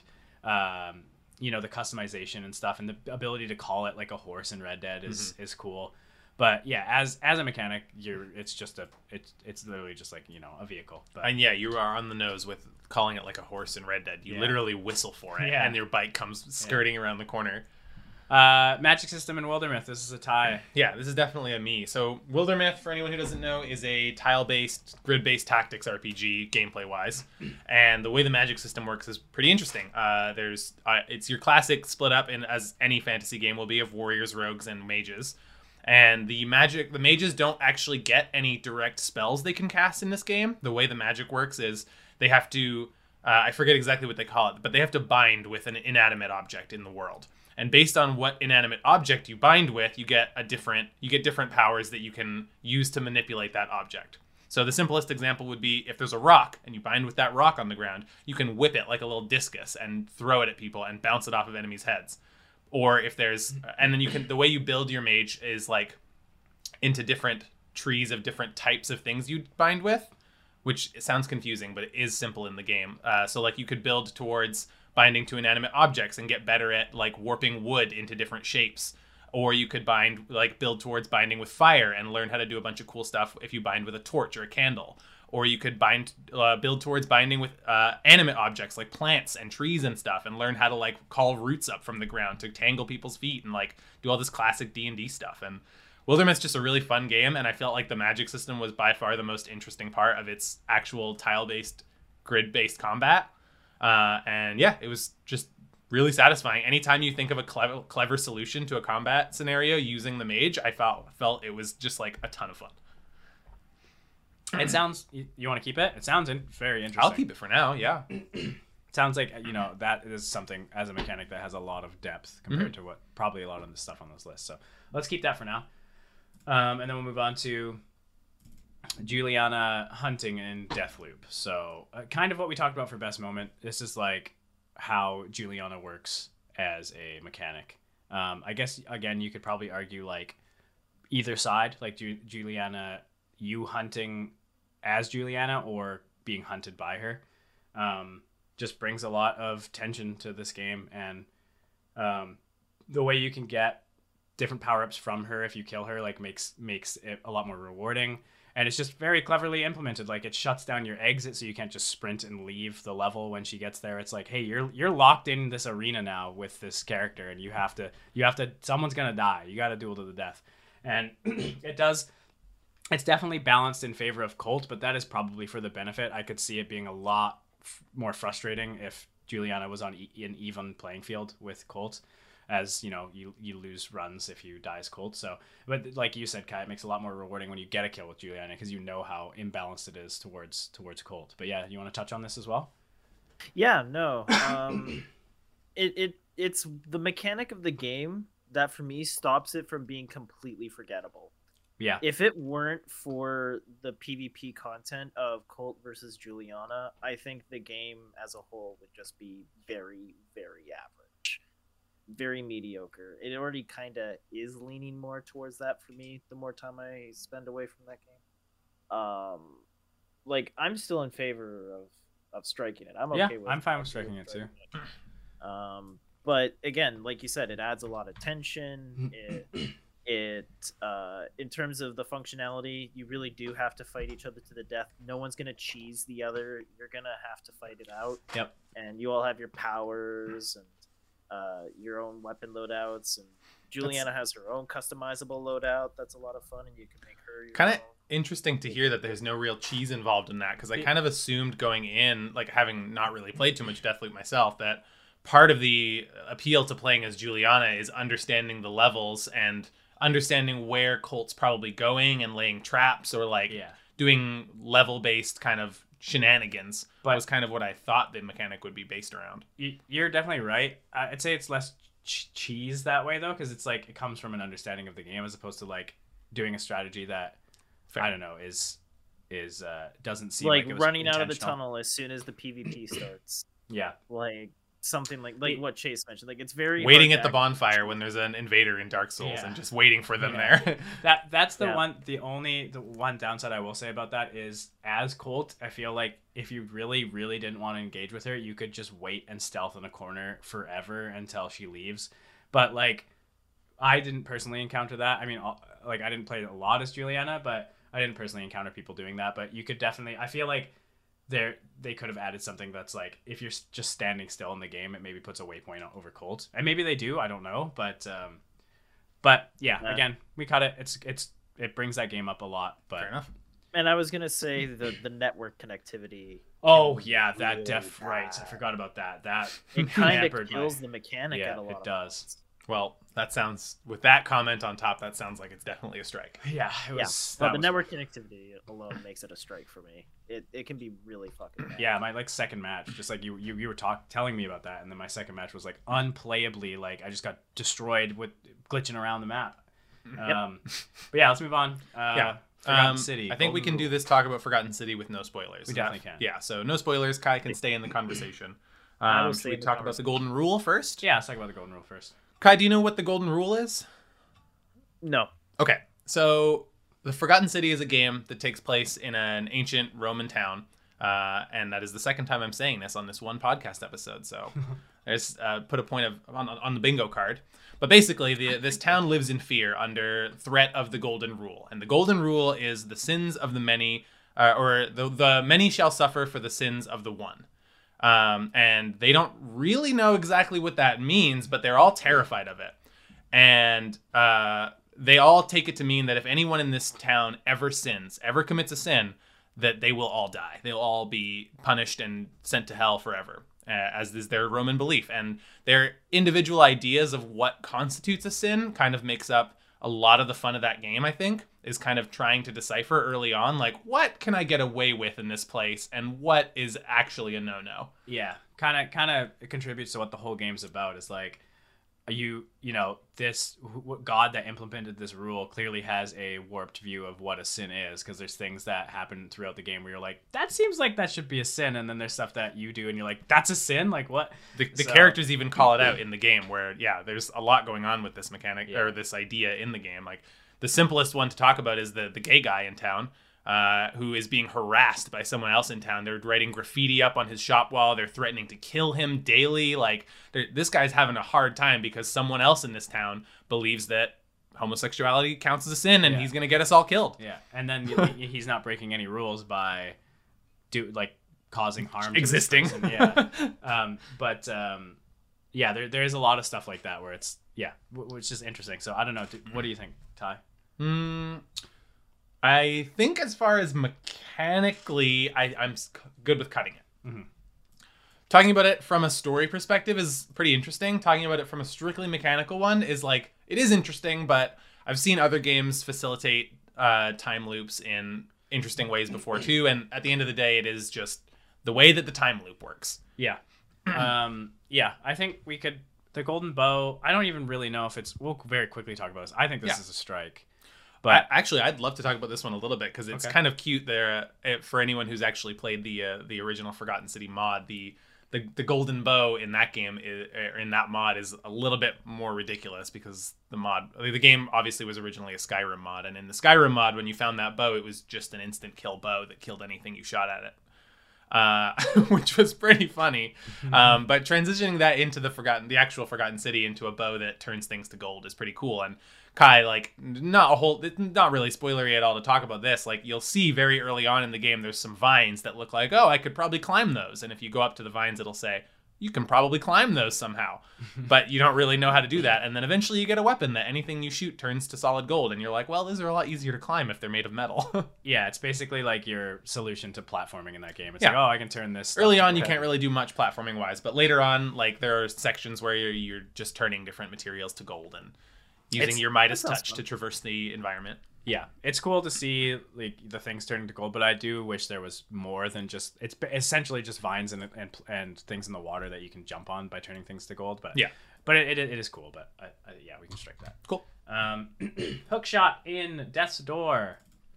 Um yeah i'm fine with striking this one. I think i'm the biggest death's door lover in this chat. I don't think kai's even played it yet um, but the hook shot from Death's Door is really satisfying. Um, it works exactly like I want a hook shot in an OG old school Zelda like game to, to function. It pulls enemies to you, it pulls you to enemies, it darts you around the map very quickly. There's some fun uh, platforming traversal sections with it, little bonus areas to get uh, optional rewards. And yeah, it's just a really satisfying tool from a bygone era of games where a grappling hook was the coolest thing you could ever unlock. Yeah Mm-hmm. uh, it's just worth talking about hook shots always because they're always true. good. They're always good. it just it feels really good in death's door and yeah death's door is on my personal top 10 but i think it, it's probably higher for you. But i did Yeah. i did really like it and the hook shot was my favorite uh favorite aspect of it. But yeah we can we can cut that. It's just a good it's just a Great. good hook shot hook shot. Then we move on to inscryption. We got a couple here. Um there we go. Jesus, small image. Uh so we got the hint system in inscryption. Um yeah i, I, think don't. I don't know if it's fair to. I wanted to pass this one over to Kai, but I don't know how. Kai, how much of the hint system did you feel when you were playing Inscryption? like there's a lot of hints in there that Mm-hmm. are that are great and Mhm. a lot that I blatantly ignored. There are some where they're like just hidden enough where it's plausible to miss, yeah Yeah, but also very plausible for someone to catch. Well, that was something know? we realized playing, watching you play, is there Mhm. was hints that we didn't see that you saw, and we thought that was cool. That it kind of like if you aren't, if you aren't getting to the next uh, logical pro- progression in the game quick enough, it, it slowly like drops more and more. Like, hey, do this to Like- the point. the big example uh, when I was watching you play Kai was the, uh, and this is full spoilers for Inscryption, so if we want to put a timestamp for that, go ahead. But uh, you were still in Act One, and you got a vision from Magnificus the Wizard uh, of him like painting at and like his little slime dude and his like little wizard dude, and there was some dialogue there that kind of told you to go and free the the caged wolf because you weren't figuring out that you had to let the caged wolf die in Act mm-hmm. One was the what you were stuck on, but neither of us got any of that. We didn't know that P03 or Magnificus existed. We had no hint about that. I never met the slime guy in Act 1. Like none of that happened at all in Act 1. Oh, you didn't meet the slime guy in Act One? No, not at oh, all. I did. Um, Wow. Yeah, I'm I- The the only the only rem- reference in my Act 1 to P03 or any of them were their cards, like the Stoat. And that was the- that was all I ever saw. But then watching you play, you got a straight up vision from this wizard character, and I was like, "What is? How how have you? Did you play like half the game while I looked away? Like, I had no clue. But yeah, it's just Inscryption dynamically adjusting to how long it's taking you to get to a certain discovery, and Hmm. putting a little hint in your way so that you're like, "Hey, maybe I'll I- go do I- this next." I appreciate that a hell of a lot more now because there's actually more content to find if you stick Yeah. around for long. Yeah. Yeah, exactly. Um, little addendum here. The so the the stoat is P03 and the stink bug is Mhm. Grimora. Who is the stunted wolf supposed to be? Is it? Magnificus. Oh, it is. Yeah, Yeah, beca- Magnificus. The other two um, talk about how they don't want to free him from the cage because he's like dangerous and they're worried about him. Right. I just like you can see the um True. like the facial changes in the other two. I don't know if you get that with the stunted wolf by the end of Act One. Maybe you do if you. I will say, I don't know if you guys ever caught on to this, but the actual images on the cards of the stoat, the wolf, and the stink bug change sometimes. Yeah, yeah. That's Did you that's notice what that? I'm saying. Yeah, like Yeah, they, the- oh, they the look, for they me- resemble. Okay. Yeah, the, stoat, the, like, the stoat has a square speak- face yeah. at one point where And- it's like, okay, you're clearly a robot. The stink stink bug looks Has the like makeup, Grimora by yeah. the end as well. That's what I was saying. I, the stunted wolf to me didn't get to that, so I didn't Okay. realize who it was. Well, the stunted wolf did have one eye missing, is one thing. Oh, and Magnificus's shit. eye is That's in the chest with, uh, right. yeah. Smart. So that's at least one Oh. thing. I'm not sure if he ever gets like a wizard beard or anything like that, but Yeah, I Maybe. once had uh, had the stoat get jacked. He just looked jacked, like he just lifted three thousand pounds Yeah. just over there and just came back from it. Uh, do we want to keep this, or cut it? I'd rather keep the next thing on the list. Yeah, I So I want to cut this one. Kai. Sure, we can cut it. Okay. We can cut it. I love Yeah. it. but- And then the next thing on the list being the the Oh, late yeah, game Keep on, keep on this here. the late game boss mechanics. So it'll the- be like Act Three bosses. All the Act Yeah. Three bosses. Yeah, I'm I'm perfectly okay keeping it. Yeah. To be honest. great. That's what makes Act Three. Which was your favorite, Kai? Yeah. What was your guys' favorite? Uh, the web. The web is my favorite. The, the one where Like you sending the make card? a card, Yeah. you upload it to the Oh, internet, yeah. send it to someone else's game. That Yeah. one that- great. yeah, that that was great. I'm I'm not sure exactly how that segment works because when I played it, I, I don't think I ever actually found another player's card to download. So I know how it works. Okay. Uh, the only way it sends to another player is if there's another player physically playing that same moment at the same time. and Okay. It'll send them to him, which is more common than you think. Still, especially 'cause Yeah. of how- but I played the Um, game like like at three in the morning, so I just didn't. I didn't get that either. Right. But being in the inscryption uh, Discord, a lot of people uh, are explaining that it has to be yeah. I I lost the fight a few times, so I did it a few times over. And yeah, no, like almost every time I got my card sent up to somebody. Oh, that's there nice. was only one time of like the three, four attempts where um my card didn't get sent Yeah. up. That's Yeah. cool. So I know it happens both ways. I think I only so- attempted it twice, and yeah, Yeah, I think think it was both times I didn't I didn't actually find anyone. But I will say my favorite of them was by far the uh, the uh, the one asking for your chunkiest files. Yes, mine too. I loved that boss so much, and I got to watch Kai play it on stream, which was wonderful. yeah. Uh, with Deep his Rock saved the day. yeah, Deep Rock saved the day once again. Um, yeah, like asking for a big file was already like okay. He's like asking to go through my my file directory and find Yeah. something with like a few gigs to it. Uh, That's Yeah. pretty cute. And then after that, he asks you for your your most Old. precious, oldest Yeah. file that something that's near and dear to your heart. So I actually I went through and I forget what I actually found, but I found something that's been in there for years and years. Uh, and then he immediately threatens you after you pick a file Mm-hmm. and says, "Well, if that card dies, I'm going to delete that file from your PC." And I assume that he So actually does do be- that. No, the beautiful thing about it is because that would be super illegal. Yeah. Okay. But the beautiful thing about it is if you lose that fight, he says, uh, you should do the honorable thing and delete that from your system. He's like, I'm not actually going to delete it, but you ability. should delete it yourself because you lost. And I'm like, fuck yeah, that's so good. yeah, I love this game. Yeah. Yeah. And yeah, those Act Three bosses are definitely the most interesting content in the game. I think. Like when And also something funny I noticed was that Act Three is still laid out the same as Act Two. Yeah. I don't know if you guys right. noticed, but no, I didn't notice that until Oh, did you recently in the chat Oh, too. cool. That they're like, yeah, his. You're talking about like P03's like layout of his. the map, yeah, Of it's the the same game. as the the Yeah. World Two Yeah. layout. Yeah. Very cool. um, yeah, Inscryption. Yeah, we're keeping that. we'll move on. Yeah, we're keeping that. That Act Three is just so fucking good. Yeah, Yeah. agreed. we'll move on to the It Takes Two uh, nominees. The Hammer and Nail, which is the first uh, mechanic in the game. I vote Um, to strike, but you guys go ahead. yeah, I, I also vote to strike. I just thought it was a very, very strong start mechanically. Like, It is a great first mechanic for Yeah. that game. Yeah, But we can strike it. gameplay wise and like story wise, you know. You guys they're- both played the Cody side, right? Yes. I've only No, played Cody. I want- was May. Oh, okay. Never mind. Yeah, I was May. Who are you? I was May. Yeah. Um, which I thought I felt like my power was a little less interesting, just hammering stuff and breaking glass bottles out of the way, Agreed. whereas Cody got to like pin things to walls and Yeah. actually aim his nail around. But then uh, later in the game, like it, the They the it up script flips so Yeah. often, like you're so frequently both getting like a new, cool, unique Yeah. power that it, I've forgotten it already. But It also adds to the replayability to be able to do, you know, yeah, to do uh, both sides. Of Yeah, mechanics like that is very Yeah. cool. But But yeah, I think we should play one where we're the. I'm down. Yeah, if you want to switch it up and play the other way around.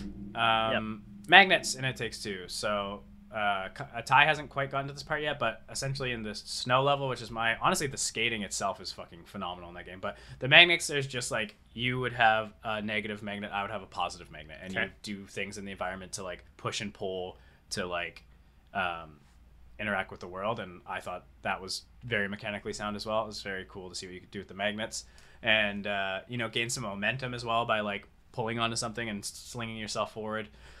But I You can also attack each other as well. attach so- to each other. Yeah, ex- exactly. Um, but But I I like some groups that play that game would just hold on to each other permanently. yeah, all the time.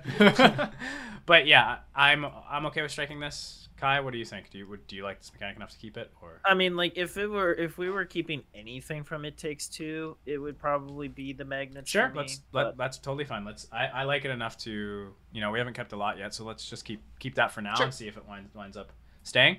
Um, Going unsighted for from unsighted. So You'll have to explain this one to me a little bit. I. I, yeah, I know the concept of the game, but I don't know what going unsighted means. Kai, do you know anything about Unsighted?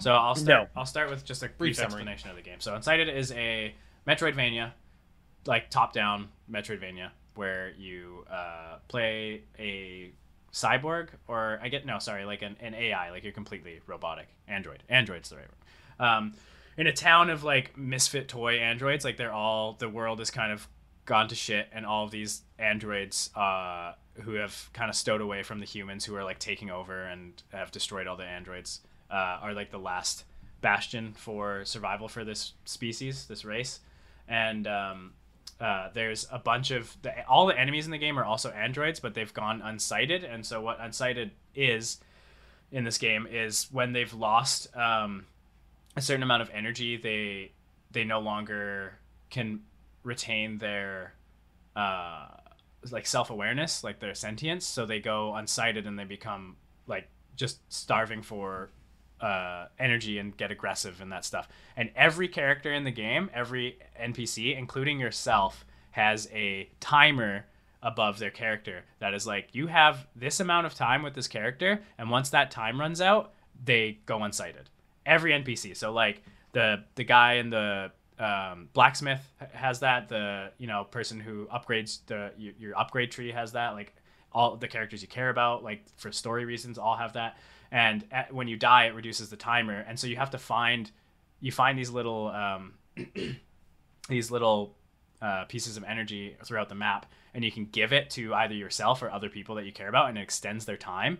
And so throughout the game, you slowly see these characters going unsighted that you care about, and you have to pick and choose which ones. You know, like the blacksmith will be like, "I have this weapon that's gonna take me like 20 hours. I'm, I don't know if I'm gonna get in time to make this like really cool thing. you better like help me out." And like other characters who you just like for personal reasons, like you know, you're trying to save them, but also if you die, it deletes your save. Like if your character, you run out of time, Oh. so you have to continuously like add to yourself and make sure you I didn't know that. I didn't know well it deleted your save so if it you just ran out of time. It adds a lot of like depth and like tension to the things that you're doing. I think it's a really cool mechanic. Um, I would- I would say honestly to keep it for now, even though I'm only five hours into this game, like the potential of that alone is so interesting, and I at least Mm-hmm. you can turn it's something you can turn off if it's something that stresses you out too much. But I love the s- stakes of that. You know, like that is a That's But- a lot. Also, those stakes are probably why you only have five hours in it so far. It's true. Like, unfortunately, for my personal experience, I got very lost uh, map wise and can't really find a way to progress right now. So I am getting frustrated when the time's running out, and it's not because of something that I find uh, like contributes to me advancing the game. Like I'm just running around looking for where to go, and I can't figure out where to go. So it's getting to the point where it's like fr- frustrating for me now. But I still think it's it's interesting, and that might just be my personal like uh, inability to find where where the fuck to go. so Um, by going unsighted as a mechanic, you just mean the timers in general. Yeah, I, I think that the yeah all of the all of the characters having those timers is what what I would Yeah, say I'm down with keeping that for sure. Uh, looping in R- Lemnis Gate. Um, yeah, I think I think we can cut this, but it's just done very well. Like when you set up because you have six turns to loop through through the the game with six different characters, and it's very very satisfying to like be like th- think three turns ahead and be like, this is what I'm gonna do with these characters to get to this point, and then have that come to fruition is is very rewarding. But uh, it's just a a time loop done really well in in a multiplayer game mechanically. It's great, but I don't know. Mhm. I think we can cut it. Must have been a a- hell of a design journey to get this For game real, to the point yeah. that it's in now. Honestly, Thinking about all Mm. the yeah how each character works in in a time loop like that, yeah. But uh, much much more unique than Deathloop. Yeah, I agree. Yeah. Uh, huddle up, Guardians of the Galaxy. Kai, you take the reins on this one. Haha, I love Huddle Up. Yeah, so so basically when you do enough shooting things and killing things and beating things up you'll fill up your meter and uh, you can do by pressing both of the bumpers at the same time you can do a huddle up which star lord takes out his his uh, his record his uh, his mixtape Yeah. yeah and uh, he's like everyone huddle up and uh, depending on how the fight is going whether you're losing the fight or winning the fight the dialogue changes. So uh, you're if you're losing the fight, your team will be talking about like, oh, we're, we're getting our ass kicked. We look like amateurs out there. And if you're winning, your team will be very cocky. Like, we got this. We don't even have to worry about anything. We- We're the fucking best. And you essentially have to listen to what they're saying and what their moods are like and pick the right dialogue decision for Peter to rally the team together, either to pump them up and make your team realize they're much better than what they're saying they are, or by cooling everyone's jets and being like, hey, I know we're awesome, but we got to take this seriously. And if you get the dialogue option right, all your characters' cooldowns reset, your cooldowns reset, your health bar refills, and you get to listen to a, a random song from the game's playlist uh, in the middle of combat. So you could do that and get Never Gonna Give You Up. Uh, and you next thing you know, you're fighting a bunch of jellies to Rick Astley. Uh, Yeah. On top of having all of your abilities just ready to go, so you can do some massive damage. I think the Uh, right cooldowns also huddle up. reduce. Like I felt like I was spamming them a lot more frequently when you're in the huddle. Like I don't know if that's. I don't know if that's a but- thing either, but it wouldn't surprise me. Like, but yeah, there it was, like, definitely had a lot of uh like laugh out loud. There's like giggling moments when like Take on Me was playing in this big fight and just spamming all these abilities after the huddle up. I think the huddle up itself is a li- like it's it's very easy to tell which dialogue option to choose, but the fun of it is seeing the characters come up and like have this dialogue exchange and you be like, "Guys, guys, cool your jets. Like we you know, we can't get too carried away. We're not out of this yet." And then the mob be like, "Let's go." And then the song just starts playing. Yeah. Yeah. And, and again, it, it helps contribute in terms of the story to feeling like the team leader. yeah. That agreed. you're you're the one keep you're the glue that keeps everyone together. Mhm. Um, it really helps contribute to that inside of the gameplay and not just in the story itself. Um, wanna keep it I vote to keep. Sure. It's the Yeah, game's most I'm hearing, I wanna mechanic, and uh, I'll keep it. Cool. Let's keep it for now. Uh, then we go to the abilities in Halo Infinite. Um, so I guess that's just uh, the grappling hook, the repulsor, the Mhm. shield, and what am I missing? The radar. Is one more? The, yeah, there's a there's the threats. Oh, the- Well, we could just go with what's in the campaign for now, because the repulsor's not in the campaign, but we can kind of include it in this Mhm. list as well. I don't mind. But um, essentially, yeah, it's it's just fun abilities for Master Chief to use and for you as the player to use, and your traversal of Halo Infinite's world. Yeah. Like using the grappling hook is so much fun. You can turn Master Chief into Spider Man, and it adds so much more engagement when I'm actually exploring the world. Like I think a big problem with like your Ubisoft open world games and why people get so bored of them so quickly is because the traversal from one thing to another is very boring. Oh yeah. Like there you do nothing. It's basically a giant loading screen except you're just flying a plane. Well, with math with the grappling hook, you're like, okay, I'm to grapple to this point here so that I can launch myself over here and grapple onto this point here so that I can get myself up to here and get myself to the location I want to get to. It's nice, it's quick, and it keeps the player engaged in the actual movement system. Uh, on top of having combat benefits, which I, I, will leave that for you guys. On top of having speedrunning benefits, yeah, though, I was you gonna... fly and very 2,000 speedrunning kilometers an benefits, hour. yes. Yeah, Yes, uh, Yeah. that game's physics is hilarious. Yeah, the Uh, grappling Okay, just like yeah, it seems like it covers all three area or I mean both portions of the game very well. Like you talk about how good it is in the campaign, and then for me and Ty, who've played a lot of the multiplayer, like the the fact that you can grapple guns and the flag and all that stuff like adds so much. Like Mhm. like you you're trying to sprint to the the power weapons and someone's just about to get there before you and you just grapple the rocket launcher to you instead. Like that's so sick. And then um like ty said this speed running aspect is sick as well. Like all the stuff you can do with that. Yeah it's yeah. And um you know there's also like the threat sensor and the drop wall and the thrusters which uh aren't as i think creative in yeah they're terms of definitely their base the- mechanics a lot weaker Mhm. but I really they are wish they would- especially when you fully upgrade them in the campaign because you can upgrade your abilities That's in cool. the Yeah. campaign. and they become like the drop wall is much better in the campaign than Okay. it is in the multiplayer Okay.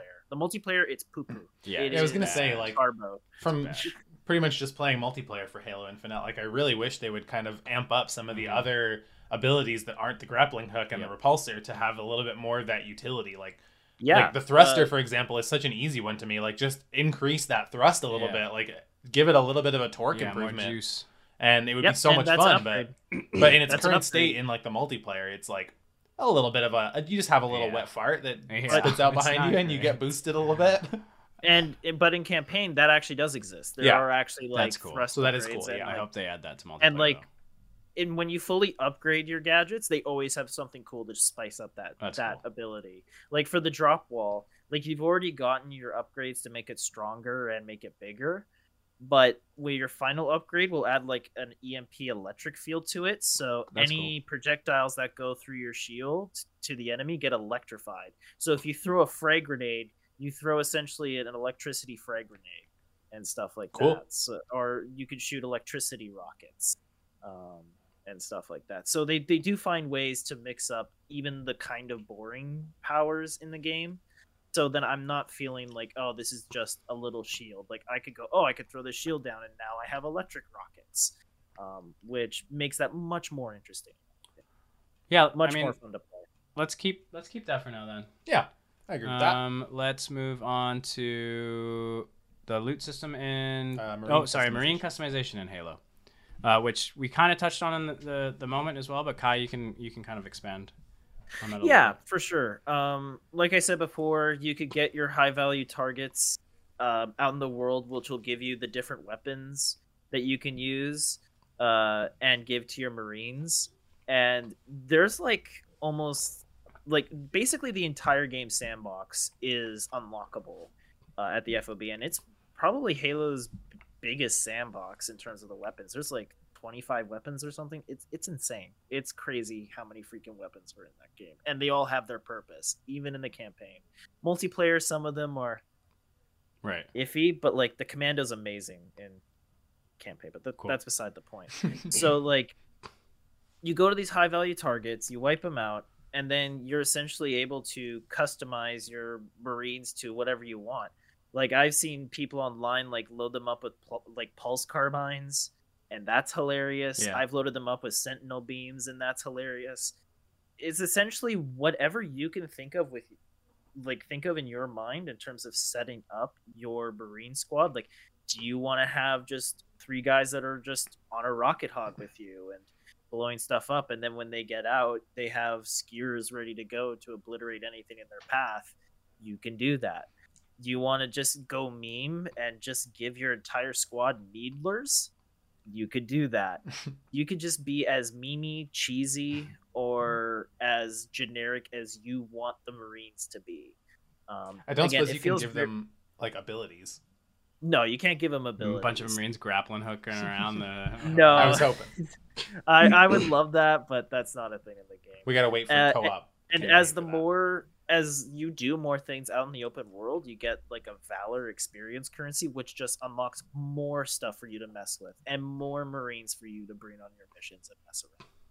So the more you play the game, the more you can mess around with it. Um, very rewarding. Do you want to keep it for this list? I'm willing to strike it. I uh, for as much as I love it, and it is a big selling point of the game of like, hey, you can make your Marines whatever. There are people that will just straight up skip that stuff because it's all optional. Um, whereas I think the abilities are just more. Everyone's going to be playing that. So. Yeah, hundred percent.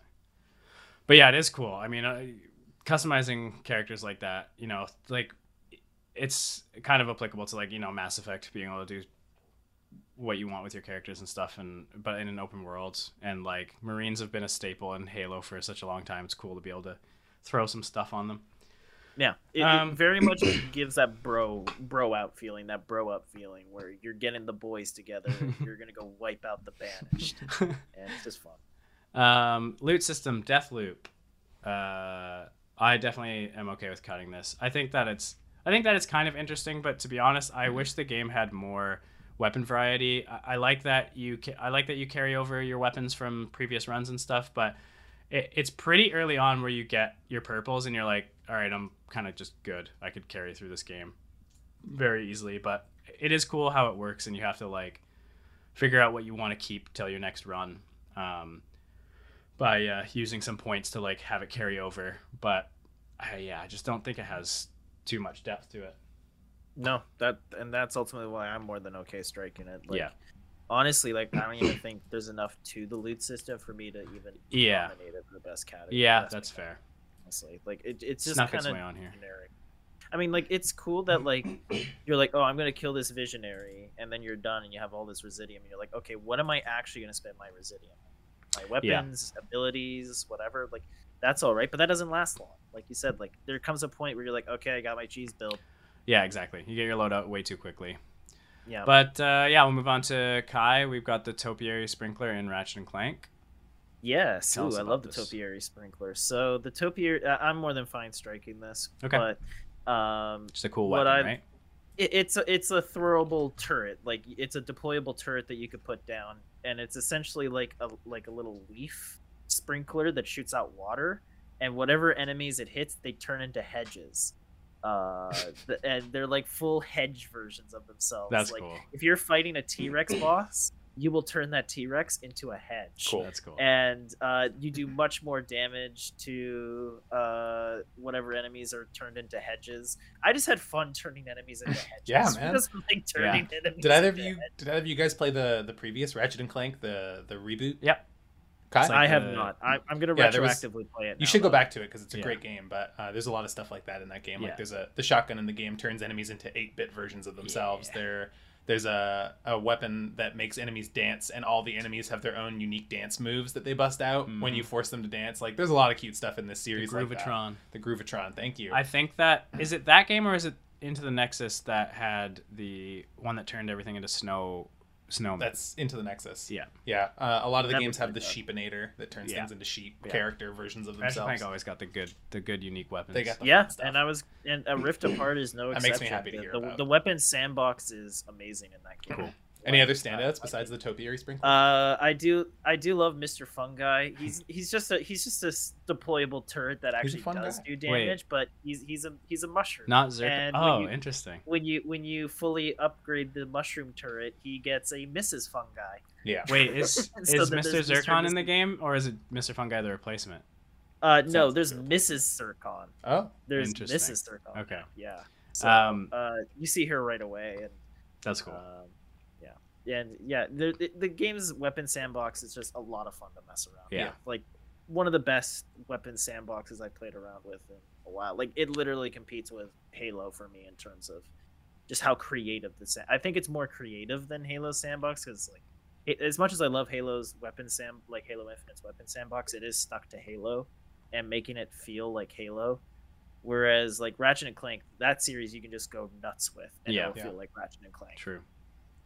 Um, and then we got the purple crystal from Ratchet and Clank as well, which we also kind of touched on last. But but yeah, Kai, you can cut, Yeah. strike, and then or Yeah, we kind of struck it from best moment, but I feel like it is a little bit more suited to this mechanic. Yeah. category. Yeah, yeah, I think it's a keep for now. I don't know if it's gonna make top five, but I think it's one that we can keep for, especially since we struck a lot. So other than like Um, jumping back and forth between the two planets, kind of to uh, like traverse the world, is there any other un- like interesting ways Yeah, they use that? Um, there's uh another level where they use it where when you when you're there normally, it's just this research facility uh that's still going on normally.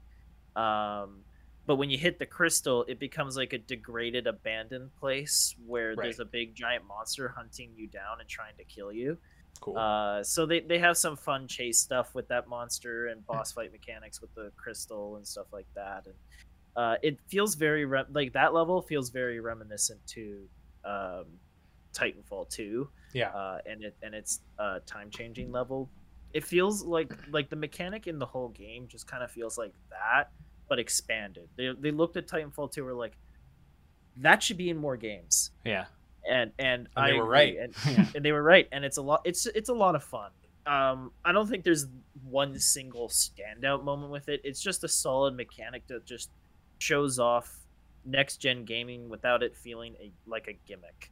Um, where levels can completely change in in in without a- any form of loading screen whatsoever. Mhm. Um, it's all already there, ready to go because of the SSD, and it makes me very excited to see where games could go in the future uh, with this new technology. Um, Cool, yeah. we get more stuff like this from games. Yeah. Yeah, we'll keep that for now. Then we'll move on to uh, Loop Hero and the um, tile interactions. So this is kind of what this game is like built around. Did I Yeah. get a picture? Uh, yes, I did. so Loop Hero is a game where you kind of your character hero on a loop. yeah, your ca- character uh, idly walks around these tiles, this this loop of like a dungeon essentially They're on a track, basically. on a track, yeah, and uh, you place down different tiles to uh, help them or place more enemies to get better upgrades and stuff like that. But the ways the tiles interact with each other is is really cool and not explicitly stated to you. So you have things like um, the cemeteries like connect to each other after you place them side by side, or if you place a uh, you know one of the big first ones is if you, if you place a a vampire mansion by a village, uh, it turns the like after a certain amount of time, it turns the vampire mansion into like something completely different that gives you more. Um, I mean, it turns the village into something different. yeah, it turns the village into like the worshippers of the vampire or something. But yeah, like you've got tile interactions like that where you don't figure out what's going on until you. if I can cut in and kind of like give a good example of this mechanic, uh, the the vampire mansions uh, I mentioned, you can put that down next to a library. And normally, a vampire mansion means if you walk past that tile, you have to fight a vampire, and it's just a, a it's a battle. You have to fight a guy. But if you put a vampire li- mansion next to a library, the vampire in the mansion becomes a wicked ass learned scholar vampire and he invites you in to sit down with him and just have a conversation about the state of the world and like drops a bunch of knowledge on you and tells you gives you a bunch of lore and stuff and i feel like that's like a really good Yeah. example of how the tiles interact in ways you're not necessarily ex- in, expecting Yeah, and there's a lot of that. Like there, you unlock a lot of tiles throughout the game. Dozens, dozens and yeah, dozens. and the way they interact with each other is is, is very unique and very cool. Uh, what do you think, Ty? uh, i'm fine striking it uh, Okay. kai you didn't play this game No, I didn't. Okay. So I, I'm gonna. i'm okay striking it i Yeah. think it's gonna get struck pretty soon if we leave it I on, haven't so. beaten it. I I think if I saw more of that, I might be more inclined to keep. But There's a lot of cool stuff you can do with it that i've already found we'll, but, we'll strike. yeah And then we go on to the portals in Splitgate. Um, um, they're portals yeah, I can definitely strike this, but they just work really well. Like it's just the first. Like I don't know how there hasn't been just an FPS with portals yet. Um, the, I think it's a more how good this game just plays on its own that also contributes to how well the portals work. Like this game feels like so good to play. Uh, everything just clicks really well. It's just a very well made shooter. But the portals add a lot of of fun um, wildness saying, to if it. Halo Infinite wants to add a portal gun ability to Yeah. the game, I wouldn't be upset about that. Yeah, you know, you see Have like fun explaining that in the lore. But yeah, the, the momentum you can gain from like they, they set up some of the maps where like you fall for a distance and can place a portal below you and then use your momentum from the other portal to launch across the map and li- line up some crazy snipes. That stuff is all mm-hmm. very cool. But- every once in a while, like you see someone duck behind cover, and you just put a portal behind them, and then Yeah. look to your left and shoot them from behind themselves. It's like a, a cute moment. Every yeah, time it shooting happens in the shooting game. people through portals is also great. But yeah, at the end of the day, it's not mechanically very different. Like it's just it It's is what you just expect it to portals. be. Yeah, it works really well. It's just implemented very well. Yeah. Uh, and then one we missed for Forgotten City, which is Galerius, which I really like. If we were gonna keep anything from Forgotten City, but well, I think we could strike it too. But basically, Galerius is a character who we also also talked about for best character. But Yeah, I don't want to spoil too much for Kai here, but no, we'll we'll just say that he's a bro.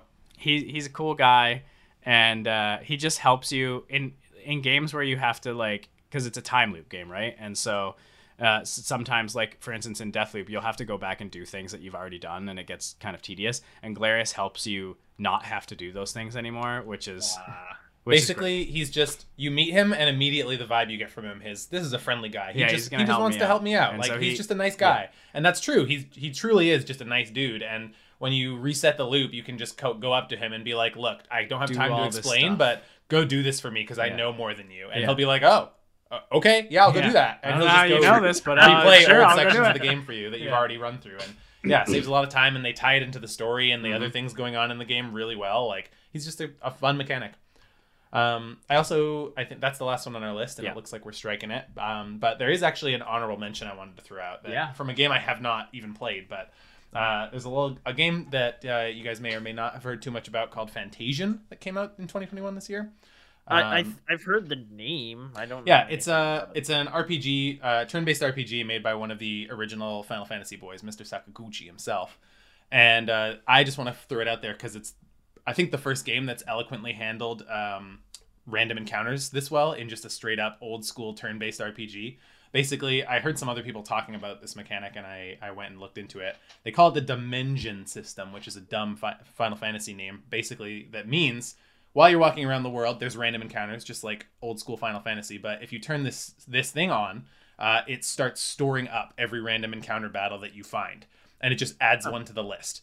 And at any point, you can go and adventure about the world at at your own pace, and then you can go back to the town and do whatever you want, and then you can hit the the dimension thing and start that queue of battles. And you can just sit down and grind out 20 Oh, battles that you've added up over time. And they like use interesting mechanics that are only in those random encounter battles in that system. Like there's special power-ups that you can only pick up if you've been doing like oh if you just cleared three battles in a row like going forward now you get this buff or like oh you just did like 10 battles without taking damage like here's a cool item for for your trouble like but uh, honestly, like the fact that it's 2021 and we're only now figuring out us an eloquent solution to random encounters in Yeah, turn-based RPGs is kind of wild. yeah that sounds that sounds cool Yeah. sounds like a good way Just a really simple, really well executed way to circumvent a timeless, frustrating mechanic. Yeah. Well, we've got uh we've got eight on the list now. We got to get rid of three and then organize these. So so read them all out and then yeah, start we'll, we'll read them all out and then we'll uh, figure out where we go from here. So we got blinking from Before Your Eyes. We have the magic system from Wildermyth. We have the Act Three boss mechanics from Inscryption. We have the magnets from It Takes Two. We have going unsighted from Unsighted. We have the huddle up from Guardians of the Galaxy. We have the abilities in Halo Infinite, and we have the purple crystal from Ratchet and Clank. What can we cut? Anyone want to? I'm okay with cutting the purple crystals. I Okay. am okay with ultimately cutting them. For Yeah. as much as I love the mechanic, it, it is a great mechanic, and I wanted to give it its due. But Yeah, if you like everything else on this list more, then that makes sense. You're the, you're the only one here that's actually played Ratchet and Clank on the beautiful new PS5 you got. So yeah, so it's so good. Yum, yum, yum, yum. All right, so we got rid of one. We got two left. Uh, right. Yeah, I guess you know what. I can cut the unsighted. I think it is a really, really cool mechanic, but I haven't finished the game, and I can't speak to you know how impactful it is. It sounds like it would be, but I think I'd rather pick stuff that we've all beaten and you know seen, so we can get rid of that. All right, and then um, I'll just go ahead and quickly cut blinking from before your eyes, and no one's gonna argue with me. um, but in all seriousness, I, I'm if you guys uh, are okay with it, I am pretty okay cutting the magic system from Wildermyth. Sure. I mean, it, Um, yeah. If you don't want to fight for it, it sounded very interesting. But it, it is very interesting, and I'll say that like the game uses it in a really clever way. But in general, the the turn based battles in that game were not the most interesting part of it. By Okay. far, the more interesting thing is the story elements in the game and how it's all uh, procedurally generated and randomized. But okay. um, the magic system like was really interesting, and I thought it was very cool that you had to like use the environment to kind of decide what courses of action your mage could take. But at the end of the day, it was uh, not the not the most interesting mechanic I've seen in in any turn based RPG like that. So All right. Well, then we've got our five, and now we have to order Yeah. things. makes it simple. We all cut one, and then we just gotta reorganize. What do we? What do we? What are we thinking? Where's everyone at? Let's do. Let's do it again. What's our top? Top what's everyone's threes? Top three. Kai, do you want to start this time? Uh, top three. So, what are our top five now? So we have Or- blinking from before your eyes, late game boss mechanics, inscryption, the magnets. It takes two, huddle up from Guardians of the Galaxy, and the abilities from Halo Infinite. Uh, honestly, my number one would probably be the inscryption bosses. I just Inscryption wins everything. It's, it's it's so creative. yeah, it's very good. No other game has done this kind of stuff. I'm like, look, I'm actually making cards for people, and they're making cards for me, and going through my files. Yeah. It's- it's- Do you guys remember just- what the fourth one is? I remember the the web, I remember the files, and I remember the photographer. Oh, it's the build a boss. The- Yeah, the build a boss where you have to choose the mechanics. Yeah. mechanics. Oh, for- I yeah. love the. That was a good one too. Yeah, they were all great then. You could Yeah. like the, your first one. You're you're gonna try to make like a really just easy boss, and then Yeah. like fuck. Well, we No, haven't even mentioned the the the from the um the which one was it? The one that also has the like your Steam friends are the ones you're fighting against. Oh yeah, Yeah, yeah, Yeah. that's uh, I think that's the web one. Yeah, I think it's the web one. yeah, That's Kai. awesome. I'm, Yeah, no. I'm pretty sure you tried to kill me during that fight. Just so you know. Yes. Yeah, I was Oh, in a uh, oh. Discord call with people who like were My- on the table. my first two friends cards they sent after me were my old supervisors at my old retail job. That's perfect. and I was like, what the hell? Uh, Okay, that was well- Uh, yeah. Okay. Yeah, And then what uh, were your other two? That's your number one, Kai. then number two would probably be the huddle up mechanic because I, I just love that mechanic. It's just so much fun. Um, the one that I would cut would be before before your eyes blinking, just because of how many times I had to recalibrate. It, it just got very frustrating, and I, if I was to you know mastercraft a blade, but goddamn those fifteen times, I still remember that. yeah. Uh, so I think that eliminates it from the top three. And then what were the last two? Oh, the magnets, right? The Yeah, magnets. The would magnets and the And abilities, from Halo. Be, uh, yeah, my I'll I put the abilities from Halo at number four, and the Magnets, magnets, for three. Okay. Yeah. Ty. Um, for myself, uh, knowing that I haven't really touched much of Guardians of the Galaxy yet, so the huddle up I don't have a lot of experience with. Um, same with the magnets actually, so I'm going to put those two as my honorable mentions. Yeah, I haven't really gotten to either of those. But That's my fair. order for the other three is going to be uh, Inscryption in first, Halo in second, and Before Your Eyes in third. Okay. I got ins- I got inscryption first because I think I think I'd fight more we're for before your then. eyes for most unique over best mechanic just based on your like I said it worked Yeah. for me but based on your guys's I kind of agree with that actually. Like just on basis of how unique it is and how interesting the mechanic is utilized, I do kind of like it better than Halo's abilities. Because at the end of the day, Halo's abilities are a grapple hook and a push and a shield, and they're all things you've seen in games before, but they're just executed really well. yeah Mhm. yeah So I'm comfortable putting I blinking before Halo. okay so we got those two and then it's yeah it's either gonna be it's either gonna be I think huddle up or abilities from Halo as three. Uh, which is tough. Just conceptually, I I'd- find I'd- that the I'd rather the Guardians up. abilities are more interesting, Mhm. or the Guardians huddle up is more interesting. Yeah, I agree. It's it's more unique to that game. There's no other game I can think of Yeah. that has the huddle up mechanic. I agree. Whereas in Halo, like grappling hook is very four. Titanfall 2. The drop shield is very Halo 3. Uh, you know, like Yeah. you've seen that stuff before, you know. Mhm. I agree. So uh, we've got our list worked out here. We've got the inscryption, Act Three boss mechanics is number one. Blinking from before your eyes is number two. The huddle up from Guardians is number three. Abilities from Halo and magnets from It Takes Two is honorable mentions. Okay, I'm good with that. Good. Best mechanic out of the way. Done. We are back with uh, most unique. All right. Um, quickly run through the list of nominees here, and we'll get through these now. We've got uh, It Takes Two, Artful Escape, Inscryption, Chicory, Halo Infinite, Unpacking, The Forgotten City, Wildermyth, Before Your Eyes, Returnal, Loop Hero, Toem, Lemnis Gate, Unsighted, Townscaper, One Step from Eden, Genesis Noir, Exo One, Ring of Pain, and Boyfriend Dungeon. Oh my god. Uh, This will I be think a- some of these can be cut. yes, this will be a quick, quicker Uh, no, category. none of these I'm Um, okay with cutting. Let's just let's run through first and be very short in Okay. what we're gonna say and cut what needs to be cut. So uh, we'll just say if Yeah. if, if it's a game we want to keep, let's just say keep and move on. If it's a game we cut, then we cut it then. And All right. Well, I think it takes two. The first game on the list is a keep. Kai, do you Yep, think it's keep? keep. Okay, we'll keep that for now. We'll move on to Artful Escape, uh, which I think is a cut. I agree.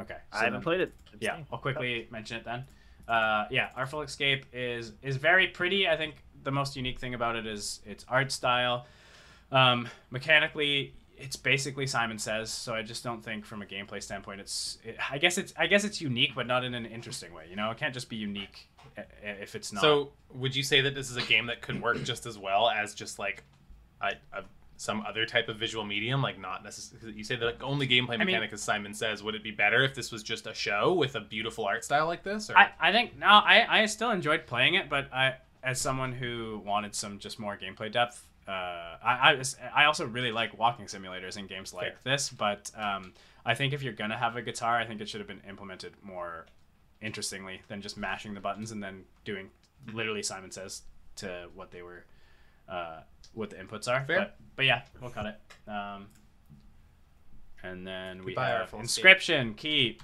yeah, that's not. We don't have Oh, to talk about fuck. that. If, if we cut that, I would actually kill you two. Yeah, Chicory.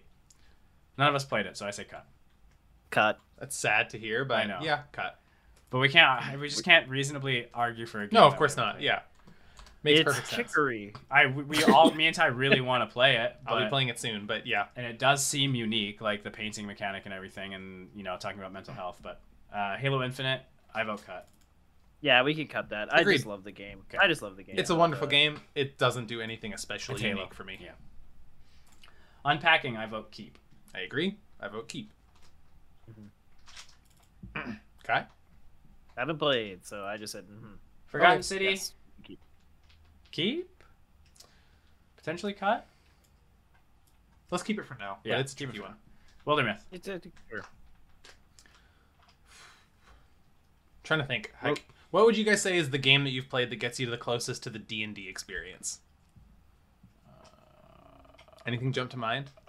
Because that's what this is. At the end of the day, like Wildermyth is a single player version of D and D where a stranger Divinity. narrates at you. It does it better than Divinity. Okay. That's for sure. Wasteland Three. It definitely does it better than Wasteland Three. It's not a CRPG, to be clear about what Wildermyth is. It like is straight up just like there's a narrator and text on the screen explaining what happens, and then you decide what decision to make. Right. yeah. You, what do you think? Like we can keep it for now. Now we can cut it. Okay. I just love this game. Cut. Before your eyes, keep. That's unique. Yeah, it's Oh, certainly unique. You now. can't argue against that. Returnal. Okay. Yeah, I'd say it's unique enough for a keep for now. 'Kay. It, it is a unique game. Okay. Loop Hero. Cut. Yeah. It's definitely unique. It's definitely unique, but is it the most unique? Yeah. is it the host with the most? Yeah, we can cut it. Loop Hero's good. Play it. It's it's like an idle game that's got more going on. You have to actually pay attention. But yeah, it's kind of weird in that it's an idle game that you have to pay attention to every once in a while. But as Yeah. li- if you have two monitors and you play Loop Hero on one and do something else That's on the other, like watch yeah. a video or Yeah. talk to your friends or do whatever, like it's a great game for that. Yeah. Yeah, you have to be engaged with it, but not so much where you can't listen to Yeah. other things. or- Especially if you've played other RPG games before, like you can half pay attention to this and do great.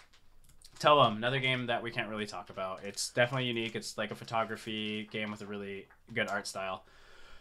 It is unique, but I will also say I've seen similar art styles before, and I'll also say that I've seen photography, games, Yeah, before. So yeah. yeah. Um, Lemnis Gates. Yeah, I'd say keep. Yeah, Lemon we can keep Escape. Lemnis Gate. It is very unique. I think I agree with that.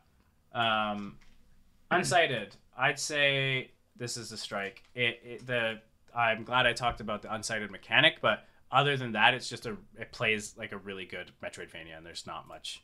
You said it's top down though, right? Like it's more Well, like it, it's It's like, like, a, it's like Zelda two or like Yeah. I'm trying to think what other me- Metroids would be. Zelda. it's like- It's plays like like how Hades- I've usually heard it described. sort of. Um, but yeah, goodbye. uh, Townscaper, I fucking love this game. Y'all, y'all should play this. It's I've on seen, Games I've, Pass. I've watched a little bit of Townscaper. I would like to keep it for most unique. It's basically, Kai, have you seen anything about this? No. It's basically a game where you. It's so hard to explain. You you it's just like empty water, and all you can do is place single one by one tiles that are uh, like buildings. So a little Mm-hmm. house spawns when you click click the tile, uh, and you can change the colors of all the houses. But when you add, like you can very um, very fluidly add to the the house that you just built, like another one block, and then it turns it into like a long house, or you can like stack on top of it to turn it into a tower, and you're just building a town. Um, but it kind of works like Loop Hero in a way where when you do certain implementations of those tiles, it turns the buildings into something different. So if you like do a square of tiles that are empty in the middle, like it's not filled in, it turns it into a garden in the middle. Or if you do like a tower big enough with uh, something protruding from the front, it turns it into a lighthouse. And so you start turning these buildings into different things. But it just is like it's definitely just like a time waster game, but it just feels really good to build this little town. Um, it, it's overwhelmingly positive for a reason because if you just jam it for like 20 minutes, you're like, I get it. This is like just fun to screw around with, and it's definitely unique. I don't know. I want to keep it for now. I don't know if it stays because it's not really a full game. It feels more like a, how do you say it? Like a like a really good demo or a really good like Yeah, concept It or definitely, something. it definitely feels like a really good like demo game. Yeah, like hey, if this was implemented into like an Age of Empires or like something of that ilk, that would be sick. But we'll keep it for now, and then you're know, right. we That can- would be sick. yeah, one step from Eden again. I, I think it's unique, but it, only because there hasn't been games like Mega Man. Uh, what's the game that it's based on? You know, where you have you seen One Step from Eden at all? A little bit, but it's based on a game that offshoot of Mega Man, um, Okay. where you are on like these tiles and you move your character around. Um, but again, we haven't played it, so we can strike that. Oh, I, assumed you wanted played to- it from how much. No, you- I just wanted to at least mention games that like seemed u- unique, you know. fair. And we're grinding through this list very quickly, so this is fine. Uh, Genesis Noir, which none of us played, but we've seen it. Uh, it's the game. It's just got a really striking art style. That's like a yeah. detective noir game, but but also like the combination of being noir and talking about the Big Bang Theory and being in space is really cool. Um, but it's a point and click game, so from gameplay wise, It's it's, a simple point and click Yeah. game, gameplay Story wise, story wise and looks is where the art is what you're here for, yeah. really. Like in a point and click game like this, like you're just clicking along to see what happens Yeah. next, basically. Again, worth noting, and we might have argued for this if we had played it, but we haven't. So let's Yeah, of course. Uh, Exo One, a game I have played. Um, I don't think I got a picture for this one. So oh, I did. Um, I watched you play a bit of it. yeah, me and David, we definitely had some fun moments, but it's essentially a game where you play like a, a little A marble? a marble, but you're not a marble. You're like a spaceship. But the way, Kai, have you seen anything about this? No. So the way this game works is it's three it's a 3D world where you play this little spaceship that's just shaped like a ball, and if you hit the left trigger, you increase the gravity of the ship, so you like uh, shoot down really quickly, and you're trying Mm. to what's that mobile game where you like Uh oh, Tiny Wings. is it called Tiny Wings? The one that I'm talking about? I think so. where it's like where you you want to hit the slopes at the right trajectory so that you like go like that and shoot up really Yeah. fast you know what i'm talking about but it's just Yeah. done in a way that feels really satisfying to do and there's not a lot of games like it but yeah we can get rid of it Yeah, we can strike. uh, Ring of Pain. I really this is this was close to my top ten for the year, but it didn't quite make it. It is a roguelike where uh, the cards that you're facing are in a ring, and you have to figure out the best way to beat them to advance the the ring in the right way without running into shit that's going to be really hard to deal with. This Yeah. game Uh, really interests me. It's so cool. It is Uh, very cool. I yeah, it is very unique, but judging by what we have on this list, I'll, yeah, it definitely doesn't add to most unique. I- Yeah. I, say it's a hundred percent a cut. At the end of the day, it's a deck builder roguelike, and I, Yes, I've played a few of those before. Uh, hence, see inscryption at the top of all of Yeah. our awards this year. um, but it is a cool game. I Yeah. will say, Ring of And- Pain. Yeah. Definitely check it out, especially since it's on Game Pass. Yeah, it is on Game Pass, and it, it at least you know, uh, it's worth noting that there, it's 2021. A lot of these games aren't going to be completely unique. If it at least adds a unique uh, mechanic or unique structure to something that already exists, that's good enough. But I just don't think Tiny Wings. Yeah, it is Tiny Wings. Ty was right. Um, but uh, Ring of Pain, um, it, I just don't think it holds with the rest of this stuff. But it is at least a unique roguelike. Uh, and then we've got the last one on here, Boyfriend Dungeon, which uh, me and Ty have played like a couple hours of. Uh, I played like half the game, and then my Uh, yeah, I partner played who I was of it. playing it with like went and finished it without me, so felt a little left out on that one. and they're but- no longer partners. I'm Great, kidding. Great game. They are, sure. um, honestly, the uh, the this is a very Hades like game, Kai. If you Yeah. uh, if you haven't seen anything about it, but it's definitely like the cheaper version of Yes. Hades. It's like Hades without all of the Supergiant Games Yeah. money. Beats your Hades. Mhm. Um, The gameplay is the Okay. weakest part in my opinion, but the unique aspect comes from like it's a, it blends two genres. for It's the for the gameplay's defense, uh, it gets a little better as the game Okay. gets on. The enemy variety gets a little better. Okay. Um, they start incorporating enough projectile enemies that it starts feeling a little bullet helly at times. Uh, and the the differences between which sword you're dating and what that so you date the swords kai and you like to date them to level them up you Yeah. date the swords because Yeah. in this world there's just sword people they can transform into weapons Well- and they can transform back into people and that's all they that's that's what Well, they now that you said this, yeah you should check it out like, but you date the swords and it levels them up, and they actually do have some pretty interesting, like unique, fun mechanics to them. Uh, on the art we used here, the middle girl was the one I spent the most time with out of these three, and she's like a rogue type dagger that gives you a bunch of like dodging and invisibility mechanics and like backstab critical hits if you get behind enemies. Like it's it's classic roguelike stuff. It's fun. yeah, that I, fun. I really like that. You know, the more you progress the relationships with these people, it adds abilities to your gameplay. Which, yeah, it's cool. Okay. It's it's yeah. The uniqueness is taking two existing genres and mashing them together really well. Uh, but do Yeah. you want to keep it or do you want to? No, I don't really want to keep it. Uh, I think Hades does everything this game does, but better. Yeah, I agree. Because yeah, I guess actually that's a really fair point. Hades is kind of like a dating sim as well. Yeah. L- less so. This game is like an actual straight up dating sim, but Hades has the element of like character development, and you do go on dates with people in that game. So Yeah. I guess that I guess that's a good reason to strike a. I'll Well, also I mean, say like th- this game's dating sim mechanics do boil down to a, a tried and true gift giving. gift giving mechanic, which is basically Oh, just so like you you craft Hades. gifts and Hades, yeah. and you give the correct gift to the correct person. But yeah, it's uh, Oh, at least you have to think about it a little bit. you do have well. to think about it a little bit more. There's Here's there's a some lot of gifts that Oh, would be kind of okay for everyone, and they Yeah. like aren't necessarily like one person's shtick. And uh, yeah, I don't know. It was a good game, but All right, we, we did a good job at narrowing that down though. We're down That to last two, one. three, four, five, six, seven, eight again. So we've got to cut three here. Uh, should before we do the top three thing, let's see if there's anything that sticks out to us that we could get rid of here. that we could get rid of from most Um, unique. I, I am fine with I'm fine that Townscaper. Scaper made it this far. We can get rid of it. Like I said, if it, if it was more of a full game that mic. you didn't want to play just half an hour of, like I've probably put an hour into that game. Like if it was more than that, I think it could could stick. But we'll get rid of Townscaper here. Uh, does anyone else have any input? Um, hmm. Out of these, Kai, for your reference, the remaining list is It Takes Two, Inscryption, Unpacking, The Forgotten City, Before Your Eyes, Returnal, and Lemnis Gate.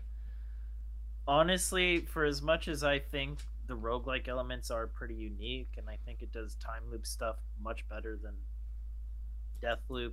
Have you beat Uh, Returnal? And, and, and, and yeah, it's gonna be Returnal. Uh, No, I have not beat Returnal. Okay. It gets it gets very difficult. Yeah, I've heard the difficulty gets insane at some I'm stoked point. for and, I'm uh, ready. Yeah, I'm really excited. That's like what I'm stoked for. Um, And yeah, I- I'll definitely go back and like play through the whole thing at some point. yeah. Um, but the way it delivers its story is unique. I Mhm. really like the curse debuffs that they provide you a buff, but then you might also get a debuff, and you don't know what that debuff's gonna be, and it bad. I, I just I really like the the roguelike elements of the game, but uh, I'm I'm good striking. Cool. because, I mean, so we got 6 I'm six gonna left. put that versus inscryption. Yeah. Yeah, fair enough. I okay. Here's I gotta throw throw some out here for you guys. Uh, I think that the ones that I would think we could strike here are Lemnis Gate, It Takes Two, or Forgot. Uh, yeah, I'd say one of those two, maybe Forgotten City. I think un, I think personally, Unpacking Before Your Eyes and Inscryption are hot.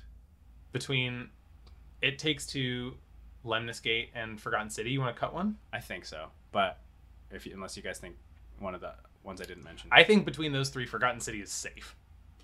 and it's It Takes Two or Lemnis Gate gets cut Yeah. first. I think I think I'd lean towards Lemnis Gate because it is very unique, but there was also five time looping games that came out this year, so it feels less unique in this year. But it's the only multiplayer one on the list. It's true. It's true. and um, that But has also, some. but also, it takes two is a multiplayer game as well. But it so- takes true. Yeah, I I think that but It Takes Two isn't a time looping multiplayer game. yeah, I, It- it's tough. I, I've I've but never played a first person shooter that was single player or turn based before.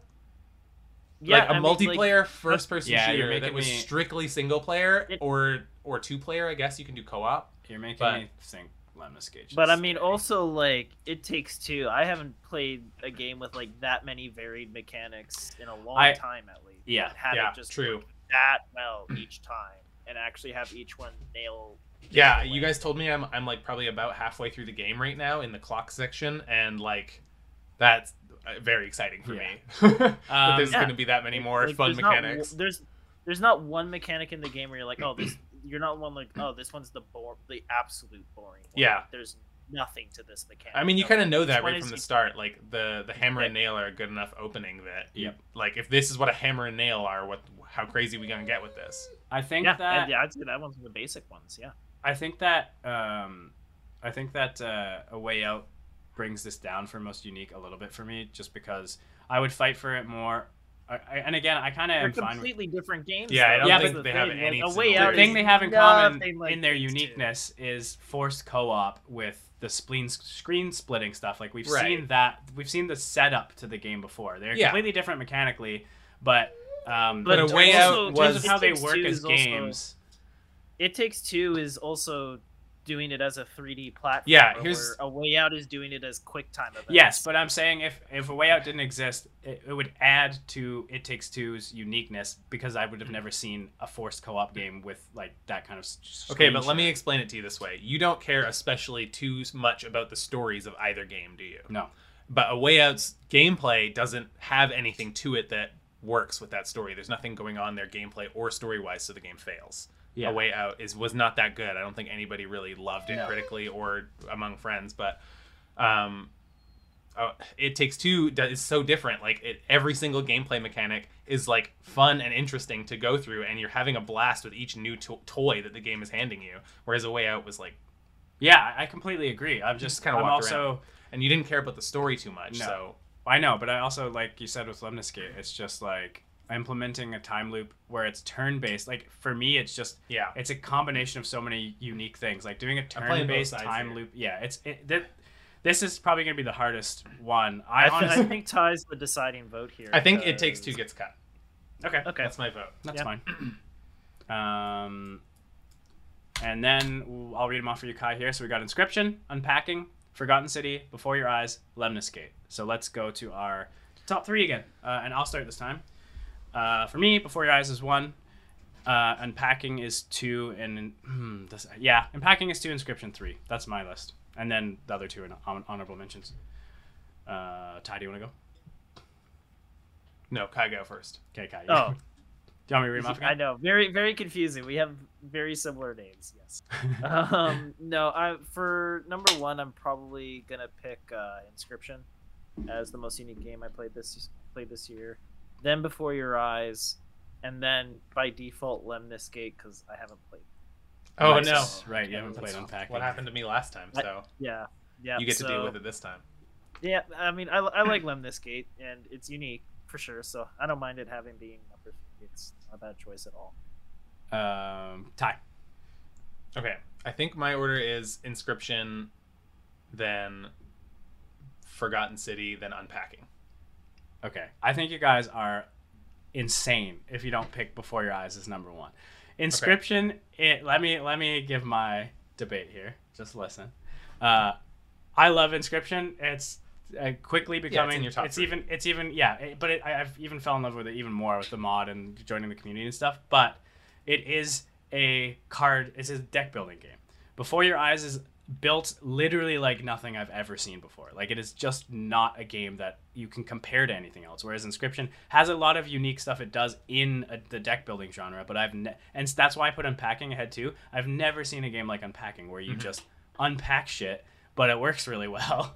And like I think we have to also consider the, the category here where it's like I think Inscryption is gonna get its due in Game That's of the Year and everything as well. But for most most unique, I just think Before Your Eyes and is the most unique game. I'll say for Inscryption's defense, the ARG elements, as That's like true, that cringy as the story of it kinda is, like it is a little bit cringy, I think, in my Yeah. opinion. But it's also very fun and enjoyable. And clicking through those videos is like one of my fondest memories in the game. The first time Yeah. I like go through that it. does add a lot to it too. You like, uh, I think that is a good fair point. I think that the ARG, like seeing something like Doki Doki, brings it down a little bit. But also, I've never seen like a live webcam thing like that. Like Doki Doki has like breaking the fourth wall things, but it doesn't have like There's definitely to, similar concepts out there, but s- similar, but, but hard cutting to Uh, live action yeah, camera exactly, footage and then back to gameplay Yeah. was definitely shocking and not something that you see in every other game.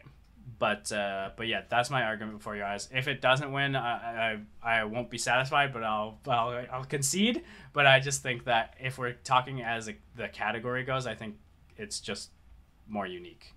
I, I guess for me, like when it comes to Before Your Eyes, like I would be more uh, accepting of putting it at number one if it worked as well as it did for you, Chase. Like Yeah, for I me, mean- having to recalibrate something seventeen, But that doesn't really- that doesn't is- is contribute to the that that makes sense for the problem, best you know? mechanic, but it doesn't really contribute to its uniqueness if it works or not. I don't you know. Then I, I guess the best way to put it is that just I'm not saying it's not unique. It's just I, it didn't have as the mechanic itself didn't have as in much of an impact with me because Yeah, it didn't work like a good thirty to forty percent of the time. yeah, To be fair, like what Before Your Eyes is at the end of the day, if you kind of look past the blinking side of it, is another point and click game with pretty art. Like we as we talked about with Genesis Noir. I I guess not In it- really though. You're not. No, not because of the blinking side of Yeah. it, it's different. But in the same way Like that it- you're writing off the deck building side of Inscryption, like yeah, you're you could write off to- the blinking I side guess. of I, yes, it's just to what degree it, Yeah, where exactly. I find the the and again, I think Inscryption is incredibly unique, but But uh, also, like, how many games have you played that went from a roguelike deck building game to a Pokemon deck building game? yes, I mean zero be- in that specific order, to- but to be fair, I've they- played those three types of deck building games before. To to be fair as well, they are all deck building games. It didn't like change completely to a different game, which would have been you know bl- incredibly hard to do. But they are three deck building games side by side, and the Act One and Three, as much as I love tho- those a lot, it's the same. You know, you're in a room, you move back from the table and solve puzzles. It's it's very similar, but.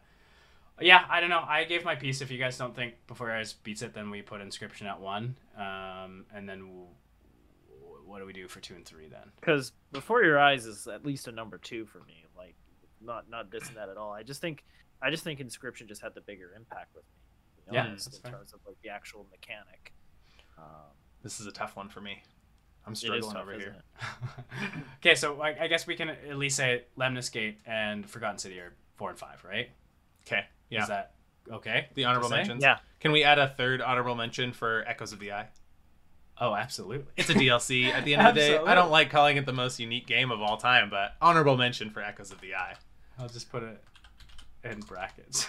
I think it works. So I, I think we're. Uh, okay, so so what do we want for? Um, I'll move this. Wha- What do we want for? Uh, okay, so I guess inscryption before your eyes and packing. I Yeah, don't know. I'm, I'm- kind of I'm coming okay around on that. Before Your Eyes. Let's go. I'm thinking about it. I mean, it's up, it's up to you. I'm guys, meditating but- on it.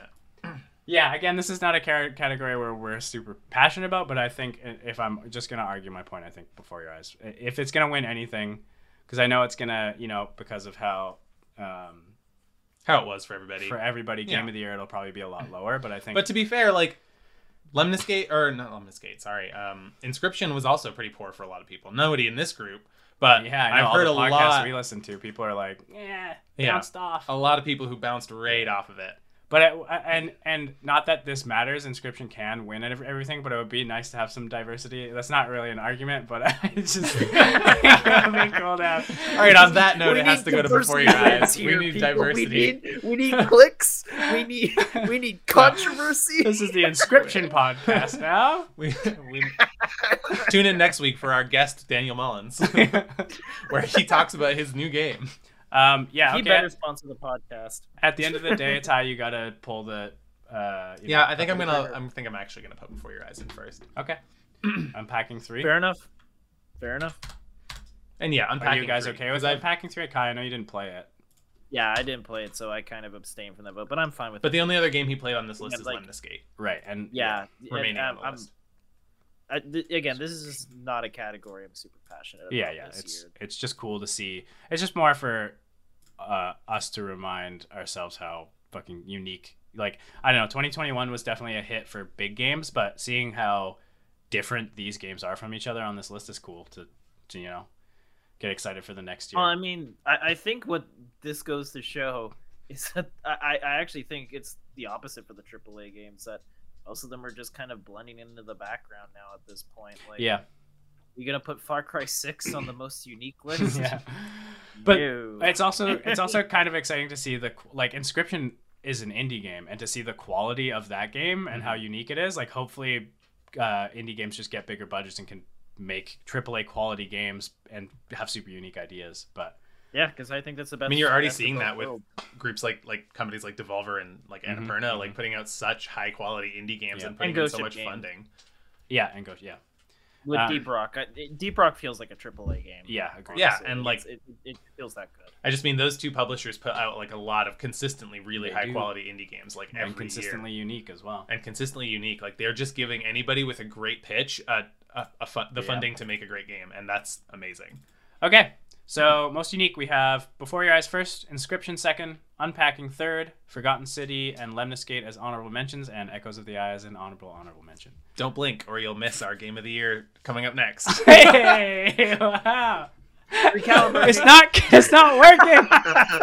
it was the most unique because the game made me go like this 15 times.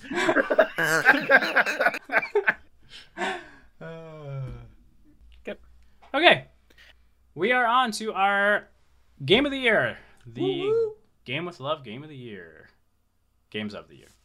Um, so we'll quickly run through this list and get down to a top five. So we have Halo Infinite, Resident Evil 8, Ratchet and Clank, Guardians of the Galaxy, Inscryption, Before Your Eyes, Wildermyth, Lemnis Gate, GTFO, Deathloop, Back 4 Blood, Far Cry 6, Returnal, Loop Hero, Sable, It Takes Two, Valheim, Metroid Dread, Artful Escape, Echoes of the Eye, The Forgotten City, Death's Door, Unpacking, Backbone, Ring of Pain, Knockout City, and Griftlands. I think that can was every this is- game that came out this year. Well, I, I just wanted to add the every game we played this year, you know, just to, or at least ones that we want to mention. But yeah, we, again, can, we can cut we can cut Far Cry Six. okay, we right got that I right also, now. I, yeah, that's fair. I Goodbye, also Far Cry 6. am hearing this I'm list and that thinking this is going to get a little heated soon. It could. And I- and I it liked definitely it. could. But Far Cry Six is getting cut. I, Let's- and that's as someone who likes. Let's it. cut Back 4 Blood as well. Yeah, Any I didn't Oh yeah! Oh my much at all. god! Ugh. Uh, Gross. yeah, let's let, okay. Let's go through and cut some stuff. Okay. Um, we don't even have to start at the top because we're gonna keep Well, Halo. I want to start from the top. Okay. Does Halo stay in the Game of the Year discussion 2021? Well, should, should we do like what we're thinking should hit the top five right now because of how many games are? In we'll this just say we'll just say. I think it's uh, faster no. to add and mention things that get cut. because Yeah. I, I I would personally say like in terms of like the shooters that came out this year, it's by far the best one. I I, think- think Halo Infinite over Deathloop any day. I think Yeah. we keep it for now. All I right. think we keep it for now. Uh, Resident Evil 8, I think we keep for sure for now. Yep. Ratchet and Clank. Ratchet and Clank.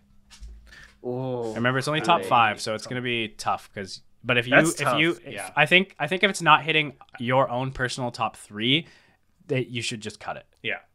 Is Fair. the way I'm thinking about it. Yeah. Okay, I'm. And I'm. Kai, I'm you're the only one here it. who's played it. You're willing to cut it? I'm, I'm willing to cut it. it. It is a great game, and I wouldn't blame someone for having it being their game of the year. But Yeah. in terms of when, when you just said my top three, I just thought of three other games. Yeah, exactly. Yeah, yeah, again, this is our personal list. Um, um, Guardians of the Galaxy, I vote to keep for now. It's not in Oh, my yeah. top five, but it's in my top ten, so it's worth Yep. keeping for now. Oh, so we have to cut games from our top five, but you only have to cut games from your top ten. my I top twenty are is. staying on this list. Okay, cool. Inscryption, we can get rid of that. No one liked that yeah, game. No one liked that. Yeah, game. no, It was fuck too weird. It's too edgy. too too weird. Before your eyes, we keep. That's my that's my number two, so I'd like to keep it for now. Um, I mean, Okay. I don't know if I'd put it in the top three. But again, we'll we'll get there, but Wildermyth is next, and it can get cut from the Game of the Year talk. It's Boulder not. It's not in my top three. Lemnis Gate, Gate can get cut. Lemnis Gate can also. it's get in my cut. top ten. I really enjoyed that game. I But- played the crap out of it, but it's not. Yeah, it can get cut. It's a fun shooter. but- GTFO can get cut. Okay. I hope we play more of that altogether, Yeah. honestly. But I'm down. I want um, to. So. Deathloop, we're cutting that Kai. Oh, cut, cut, cut. cut. Ooh. I did not like Right, Deathloop yeah. very much. it's Honestly, the more time goes on, the more I dislike it. I, I was gonna say for me, it, I don't. Uh, the more time goes on, I, I don't dislike it, but I forget about it. Like it's very Yep. forgettable to me. And I guess I guess I don't like forgettable games more Yeah. than Yeah, really 100%. bad I guess I get that. Yeah. Returnal. Um, we can cut. Okay. It, it's a really fun game, but and again, I wouldn't even blame someone for putting it as Yeah. game of the year. Yeah, these are all like a lot of these are gonna be some people's favorite. Uh, Loop Hero, cut. Loop Hero can get cut. Sable, that's my number four. Sable, I might want to keep. Let's okay, keep it. we'll keep it for now. It takes Keep two. it for now, though. I think that's my number five or six. I want to. I almost want to keep it Yeah, for now. yeah. Okay. Yeah. Cool. Valheim. Sorry, Caleb, you're not here, so we're getting rid of No, Valheim. sorry, Caleb. No cut. Metroid Dread. Ty, you've played it. Metroid Dread's in my top five. Okay, we'll keep it for now. We're get, we're cutting Cut. the list down pretty pretty quickly, so It's number five, Good. but it's in my top five. yeah, we'll keep it for now, and then we can just at least talk about it a little bit. Artful Escape, that's a cut. I didn't make my top ten. Echoes of the Eye is my number one. This is where things are gonna get tricky because it's my number one game by like like And you can't so- spoil it for me. I know. This- I can't spoil it for Ty either. Yeah, but, But we'll keep it for now the because difference the difference between Kai and I is that I've played Outer Wilds to completion, Yeah. the original game, and We'll keep it for now because at least even if it makes honorable mention without talking about it, I'd be happy about it because it's my number one. But let's Yeah, just keep okay. it for Again, now. af- and after after I like Games that. Club games, it's basically right up next. Good, cool. Um, so um, Forgotten City. Forgotten City can get cut. It did not actually come out. I mean, it did come out this year, but it was a Skyrim mod from like 2000, Again, in my top ten, but near the top of it. from like the year 2000. Death's Door. Death Door was a great game, but I don't think it deserves a Game of the Year nod. Unpacking. Unpacking was a great game, but I don't think it Yep, deserves a Game of the Year. deja vu. Backbone. Backbone was a good game, but I don't think it deserves Game of the Year. We get rid of that. Ring We're of cutting things real quick. Ring of Pain was close to my top ten. It was like around the in the ten to fifteen range, but yeah, uh, it's not going to compete with the rest of these. Okay, Knockout City, what what are you doing? it was fun, but it's not even close. It doesn't belong on this list. Uh, Did not nominate that one. Griftlands, I am looking forward to finishing. I beat the first uh, character, but I didn't. I don't consider for myself that I've beaten the game yet without playing the other two characters, especially because I really want to play the the drunk character because I think mechanically it sounds interesting. But Mhm. but uh, yeah, we can cut that. And yeah, we've gotten this list down down pretty quickly. So we're we're down to one, two, three, four, five, six, seven, eight, nine. So yeah, and then it's gonna start to get get tricky here. Um, do we want to do? Let's see, because we got nine here. Uh, let's let's go. Let's do Which of these have only one of us played? Metroid Dread is the one I've only Yeah. I've played. Echoes of the Eye only Chase has played. Yeah, you haven't played that much. Uh, I think that's it, right? We've all played It Takes Two. You haven't beaten it yet. Oh, Kai hasn't played Sable, but we've I haven't played, played Sable. Sable, but But there's two two of us have. that have played Yeah. Sable. Okay, so there's only those two. So I'm fine with Metroid Dread getting pushed down into honorable mentions. Wait, Uh, but- Not cut.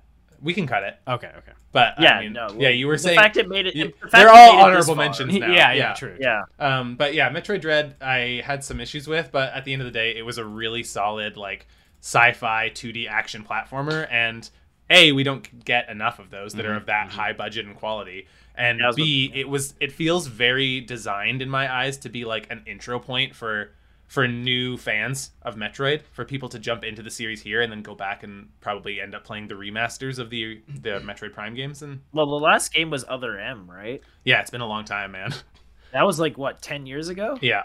Jesus. Holy Um, That's yeah, a long the time. Metroid fans have been thirsty, but um, People they seem to genuinely love it too. Like again, yeah, it was a really fun game. There were some specific stuff in there that I didn't jive with, especially like the EMMIs and like some of the map traversal stuff. But other things in there I absolutely love, like the the flying mechanic and all the boss fights. The parrying was really satisfying every single time. It's just it a does really look. it's a really fun game. from the trailers. But yeah, we can cut it. Okay. Metroid's off, so now we we're getting close to uh, you know this is it's gonna get get, get a little tougher here. Um, let's go through all our top three again, so we can s- sort of start figuring this out. Well, we each started once, so does anyone want to volunteer to give up their top three first? And I can get do- torn to shreds. I can do it. Echoes of the Yeah, Eye, go for it, Jason. Before Your Eyes, um, and where Inscryption. Those are my top three of the year. Okay. They're all on this list, so I'm happy about that. uh, Kai or Ty? Uh, well, I'll go. Okay. Uh, Okay. For me, the top three would be my number one, and uh, yeah, I'm glad to say it. It's Inscryption. Uh, it's my game of the year. I absolutely love it. It's fucking phenomenal. Uh, my runner-up would be It Takes Two, and my third one up would be Halo Infinite. I fucking love Halo Infinite. Okay. Um, and I would, and I'm more than fine putting that in my third place. I had so much fun with that game. Okay. Ty? It's difficult, but I think I'm gonna have to go with Inscryption, followed by followed by Before Your Eyes, followed by Resident Evil, maybe. Okay. I like. I like. Yeah, Re- that's the thing. Resident Evil's a sleeper sleeper hit. Resident Evil's It's a so very good. good game. damn good game. Good. And I think out of this list, it's definitely the game on here with the most general appeal. Maybe oh, Halo, yeah. maybe Halo, but like those those two are the top two that fight for it. So but yeah, I, I, I like Halo Infinite more than RE8 from I don't a know. game perspective. It's a Uh, tricky story perspective, tricky story and atmosphere perspective. Oh, it is RE8 like by far. But like as a function, like as an action game, it's gonna go to Halo Infinite for me. well, at least Um, we can get rid of Sable. Yeah, I think we can love that Sable. game. I That's know you do too, Ty, but Yeah, we didn't mention really it, good. so it's got to go. Um, Yeah. So that helps us out a little bit. Now we're getting close to one, two, three, four, Seven? five, six, seven. We so we need two two more more, from to this be list. cut. This is this is yeah. This is where it gets cut. I, I, although I think like Inscryption is absolutely Okay. a lock for top three. No I question, think if not number one. I think your point earlier, yeah, Inscryption is a lock for top three. I think that's fair. I think Yeah. your point that Echoes of the Eye can get pushed into an honorable mention, like top, like fourth, fourth or fifth place, is fair considering it's a DLC expansion to a game that came out not this year. And No, but it's my favorite game of the year. Like, it, Great. calling it a, calling it a DLC is just not doing it justice. It is a whole experience. it's that is, true, like- it's a whole experience, but it is also an expansion to a pre-existing game. so are DLCs. DLCs are like I would say Blood and Wine is. But you know, it's totally. yeah, totally. but if it's someone totally had Blood and. Wine on their Okay, list but- as number one, I Let would. me phrase it this way, Chase. If somebody else has Destiny 2's most recent expansion on their top three games of their year list, personally, that's fair. Mhm. But as part of a, a, a group publication, I don't think Destiny 2 Wrath of the Lich King is actually the top three best game of the year. Well, you don't. Yes, but you haven't. But I think if you beat Echoes of the Eye, it would might be your number one game of the year. But again, and also as a collective, true. there's only three of us. So if it's my number one, Okay, but I'm saying objectively, if Echoes of the if I had beat Echoes of the Eye and it was my favorite game I'd ever played out of any gaming experience in my life, I would probably still not put it as game of the year because it wasn't a game that came out But this that, year. but then, okay, but my, my my argument is then when do you talk about it? Like it is a piece of media. You talk that about exists. it in every single other category that isn't game of the year. expansion of the think year or that's- I- something along those lines. But no, or because DLC. There's That's not unfair. enough expansions that No, come out. expansion It's- of the year is unfair. And also, what other expansion is 12 to 15 hours and is in a whole new area of a, of a game? Like, it, it, you can play this, you can play Echoes of the Eye without playing Blood Outer and Wilds. Wine. Yeah, but again, I think that would be, if someone had that on their game of the year, I would say that is fine. I would if someone said Blood and Wine was game of the year, I wouldn't like I love Blood and Wine, but it is The Witcher 3. It is still The Witcher 3. Yeah, It's a new and area. I so and far in the The Witcher 3. in the three or four hours Fine. I've played, I, I Echoes of the actually see Ty's Fine. logic here. yeah, And I love I do and see It his is lo- still I do Outer see Wilds. logic, but yes, I At see the the, end of the day. logic. It's it's out on a technicality. Fuck y'all. no, no, no, no. I didn't say. hey, t- all right, do you? But I didn't even say cut it. I said put it in fourth or fifth. Is what I Oh, said. well, I don't know. The Again, top I- three? again- I don't know. Even I if it's my it's number, not top three. I, is what I I, said. know, I- but I, I get like it's my number one, so I'm less vengeful about it. But um, I also think that I'm the only one who's played it, and all of us have played the rest of these games now. So, well, I guess you haven't played Guardians, but at least two of us have played these games now. I've played a little bit of Guardians. I played about two hours of Guardians. So this feels better. We still have to get rid of one though at this point. which one gets cut. Kai, for you, do you know which one gets cut? For Uh, me, it's, so let uh, recap is Halo Infinite, Resident Evil 8, Guardians of the Galaxy, Inscryption, Before Your Eyes, and It Takes Two to Tango. Honestly, I th- as much as I love RE8, I think it's the one to be cut. Damn.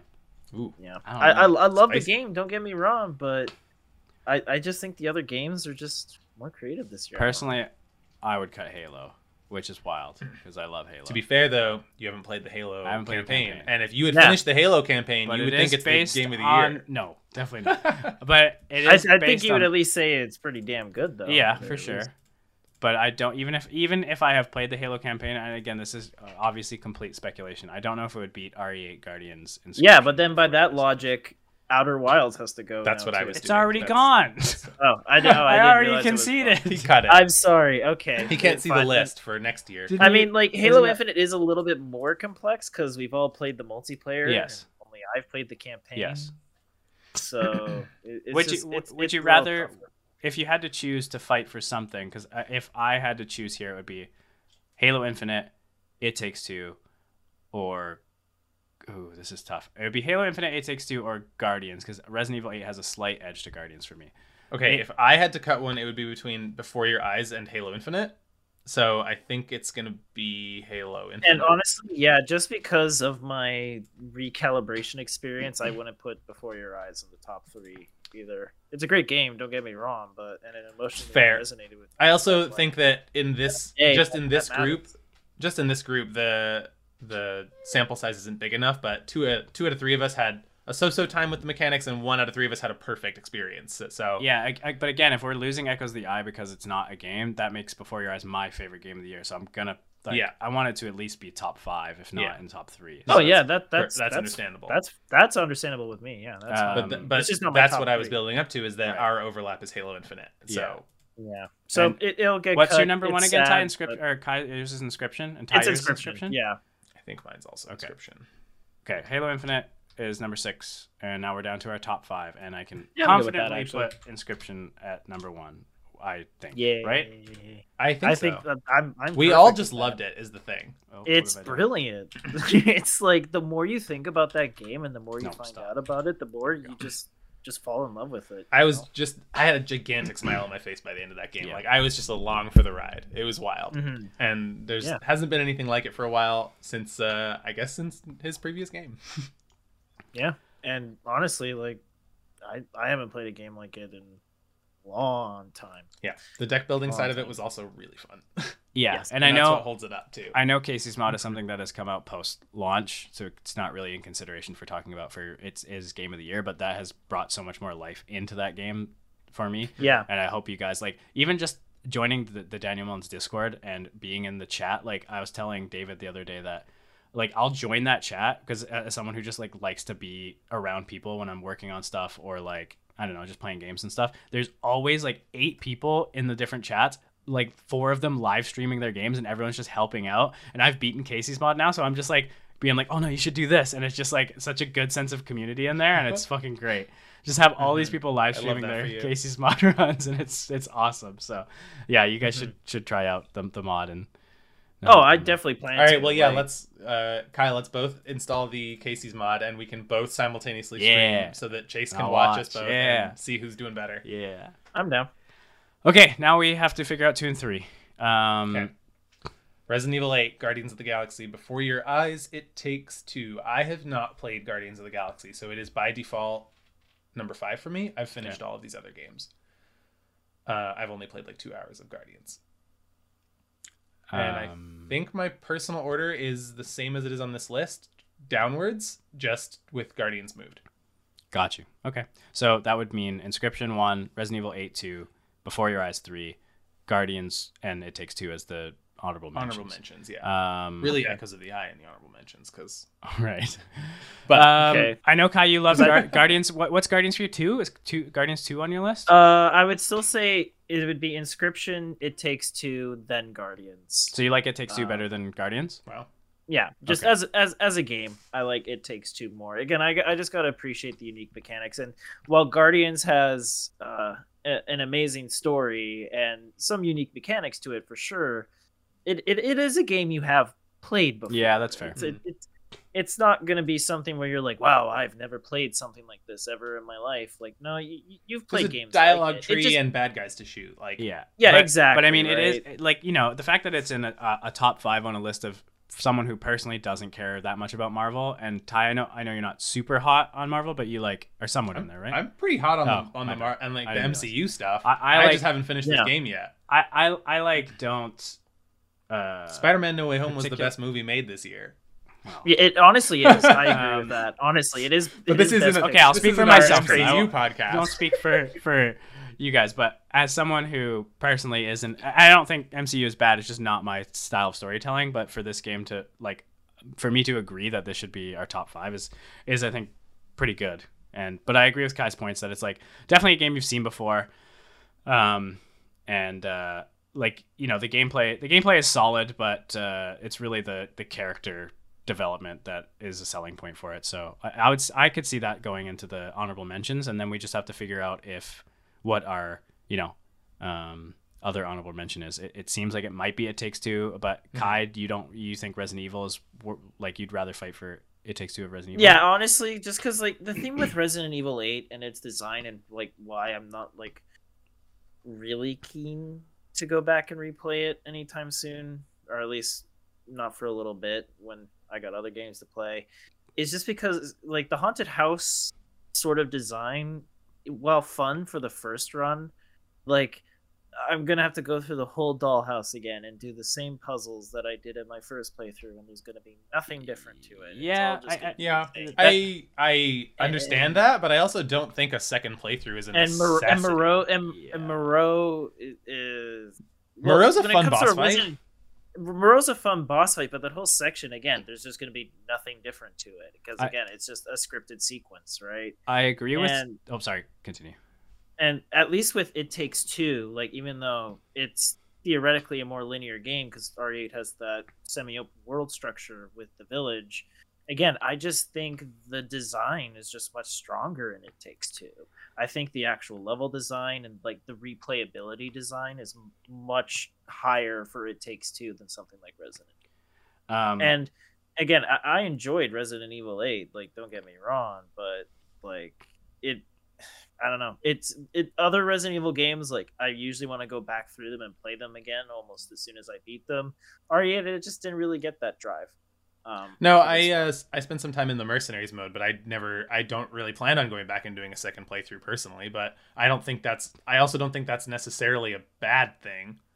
Like also other RE games are Resident Evil. other Resident Evil games all definitely have the well, not all of them, but the great Resident Evil games all have that element of wanting to immediately go back and do another playthrough with something a little bit different. Um, but I don't know. I found RE8 enjoyable enough, like on a first run, and I think that I think that's fine. I think it's fair to not judge a game just based on its replayability, but on its Okay, playability I- instead. I, I I'd like to And- just interject and say that I, I like it is it is our list. So bringing up like I'm glad Kai brought it up because Yeah. if if replay if replayability is important to you, like I I am leaning more with Ty where first experience is is is much more important. I tend to not replay games a lot, so it's not super important to me. But if it is important to you, it's definitely worth. It's not even just that it's important to Kai, but also that it's uh, kind of important to the Resident Evil franchise. Like it's kind of Yeah. part of the games. Is I guess, what but- his core complaint is. I feel like. yeah, and, I understand and that. Also, I, I was also saying that I think it takes two's level design and gameplay mechanics design is just much more interesting and better at the same time. I just think it's the better game. Yeah, I, on my personal list, I'm pretty sure these were like right beside each other. So I I am I don't know, kind of fine with either. Resident Evil aesthetically is much more interesting to me, and the story the stories in both I think were bad, but Resident Evil's was cheesy bad, and It Takes Two's was I don't know. Uh, but again, I It Takes Two is hella fun to play. Like it plays incredibly Yeah. well. So I'd say the moment to moment in It Takes Two is definitely more satisfying, but I think Resident Evil's Village's like peaks uh, were a lot more exciting for me than anything It Takes Two has on offer here. Um. Well, okay. I guess I'm the deciding factor then. I, this is tough. I, I, I mean, it's re- realistically it's three and four, so it's not a huge deal. But, um, I don't, I don't even remember which one was higher on my personal game list, but I'm thinking in this moment right now. Uh, fuck, I don't know. Like, I don't know. Uh, It's That's tough, all right. right? It's I- a tough one to decide. I think that This is where we get down to brass tacks. yeah. yeah, this is where the mean, we're- say, which game. At least Who we're all grappling hooks? At least we we're all- decided what was game of the year so long ago. Well, I mean, at least we yeah, exactly. At least we're all unanimously happy with the first place one, so this doesn't feel as much of a, a loss because again, we all liked Resident Evil 8 and It Takes Two. It's not like we're arguing for a game that one of us hated and the other Mhm. person liked. So, Mhm. um, I think if I think back on which game I just enjoyed more, I think I'd give the slight edge to Resident Evil. I might change my mind tomorrow, but because It Takes Two was really good. Um, I think um, I just think Resident Evil. I just like I, I just like horror games better. I think at the end of the day, like if that's Okay. if that's gonna be my deciding thing is, I just like horror as a genre better. But but It Takes Two is like a necessity to play. I think like that game should be played by everyone. I everyone. agree. It's very good. Grab Okay. a buddy, grab a friendo, sit down for some split screen time. So we have our game with love game of the year uh, is Inscryption first place. Before Your Eyes is silver. Resident Evil 8 is third, and It Takes Two and Guardians of the Galaxy honorable mentions. And Echoes of the Eye is the real number one. And Uh, Echoes of the Eye as possibly the real number one to be updated in six months when both Kai and I Yeah. finish it. but uh, no, that yeah, that's a good that's a good list. I like that list. Um, Yeah, I I think all five of these games are great games. I'm glad that Happy at least we ga- got to give Inscryption its due too as well because like Ty said, like all the podcasts we've listened to, people are like just falling off it. I'm like, what are you doing? This game's so good. I can I can see why it's a deck Yeah. builder. If you don't like deck builders, you're not gonna just because it has cool um, ARG and and surprise elements. But also, like Kai kind of demonstrated that it's pretty easy to ignore those ARG elements in That's true. Inscryption. Like a lot of players will hyper focus on the deck building side of it, and they won't even clue in. Like they'll miss one or the other, right? Yeah. If either the ARG stuff or the deck building misses for you, you'll probably bounce off of Yeah. Inscryption and not have a the experience that we all did with it. Yeah. Yeah. And it But if you're just so along for both rides, then it's a Yeah, wild game. Exactly. It just so happens that Mhm. we like deck builders a lot. Like that's one of my favorite genres. And rec- like recently, I've just Mhm. been loving those those kind of games. So, well, thank you everyone for tuning in. Thanks for our- listening to us yell about games. Yeah, our part two, and then uh, we'll be back next week with uh, a regular, our first regular podcast of the year, and continuing that through through the months. Bye, everyone. Bye. Bye.